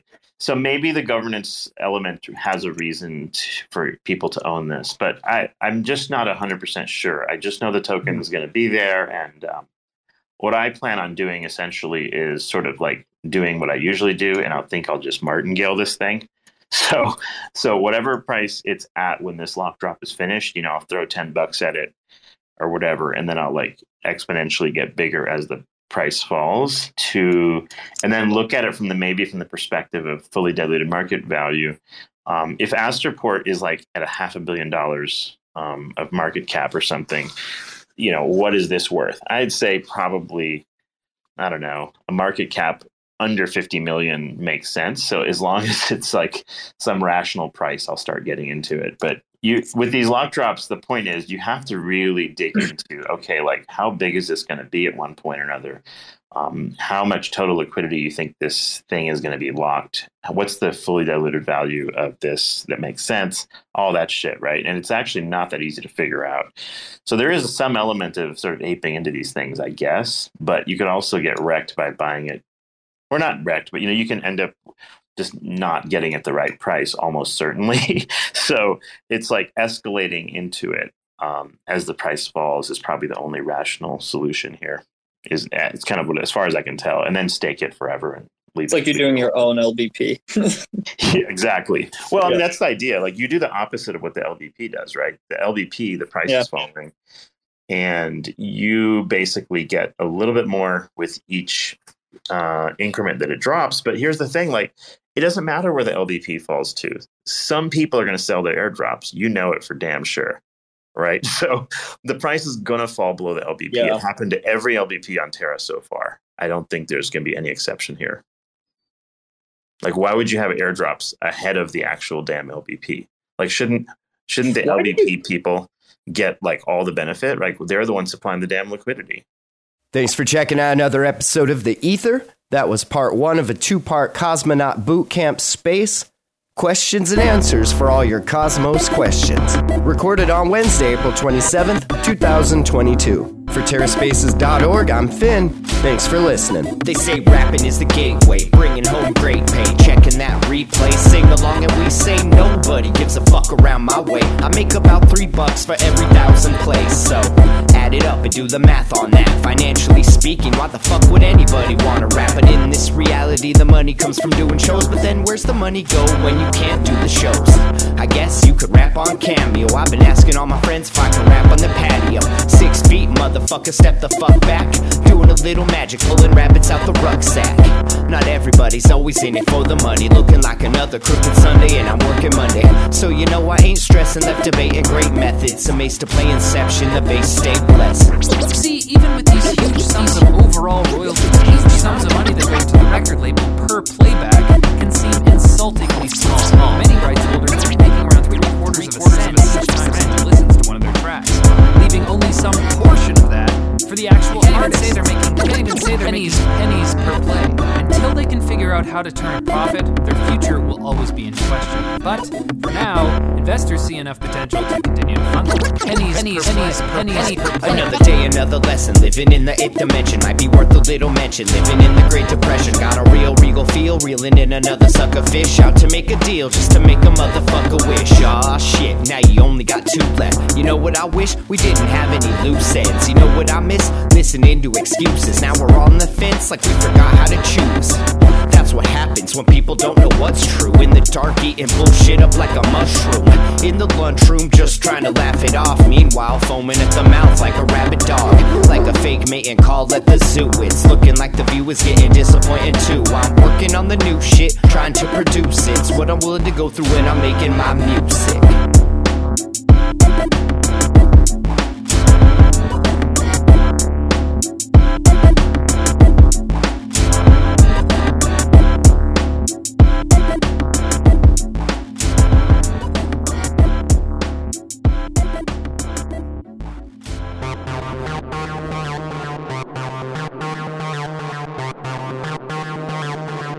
Terra Spaces.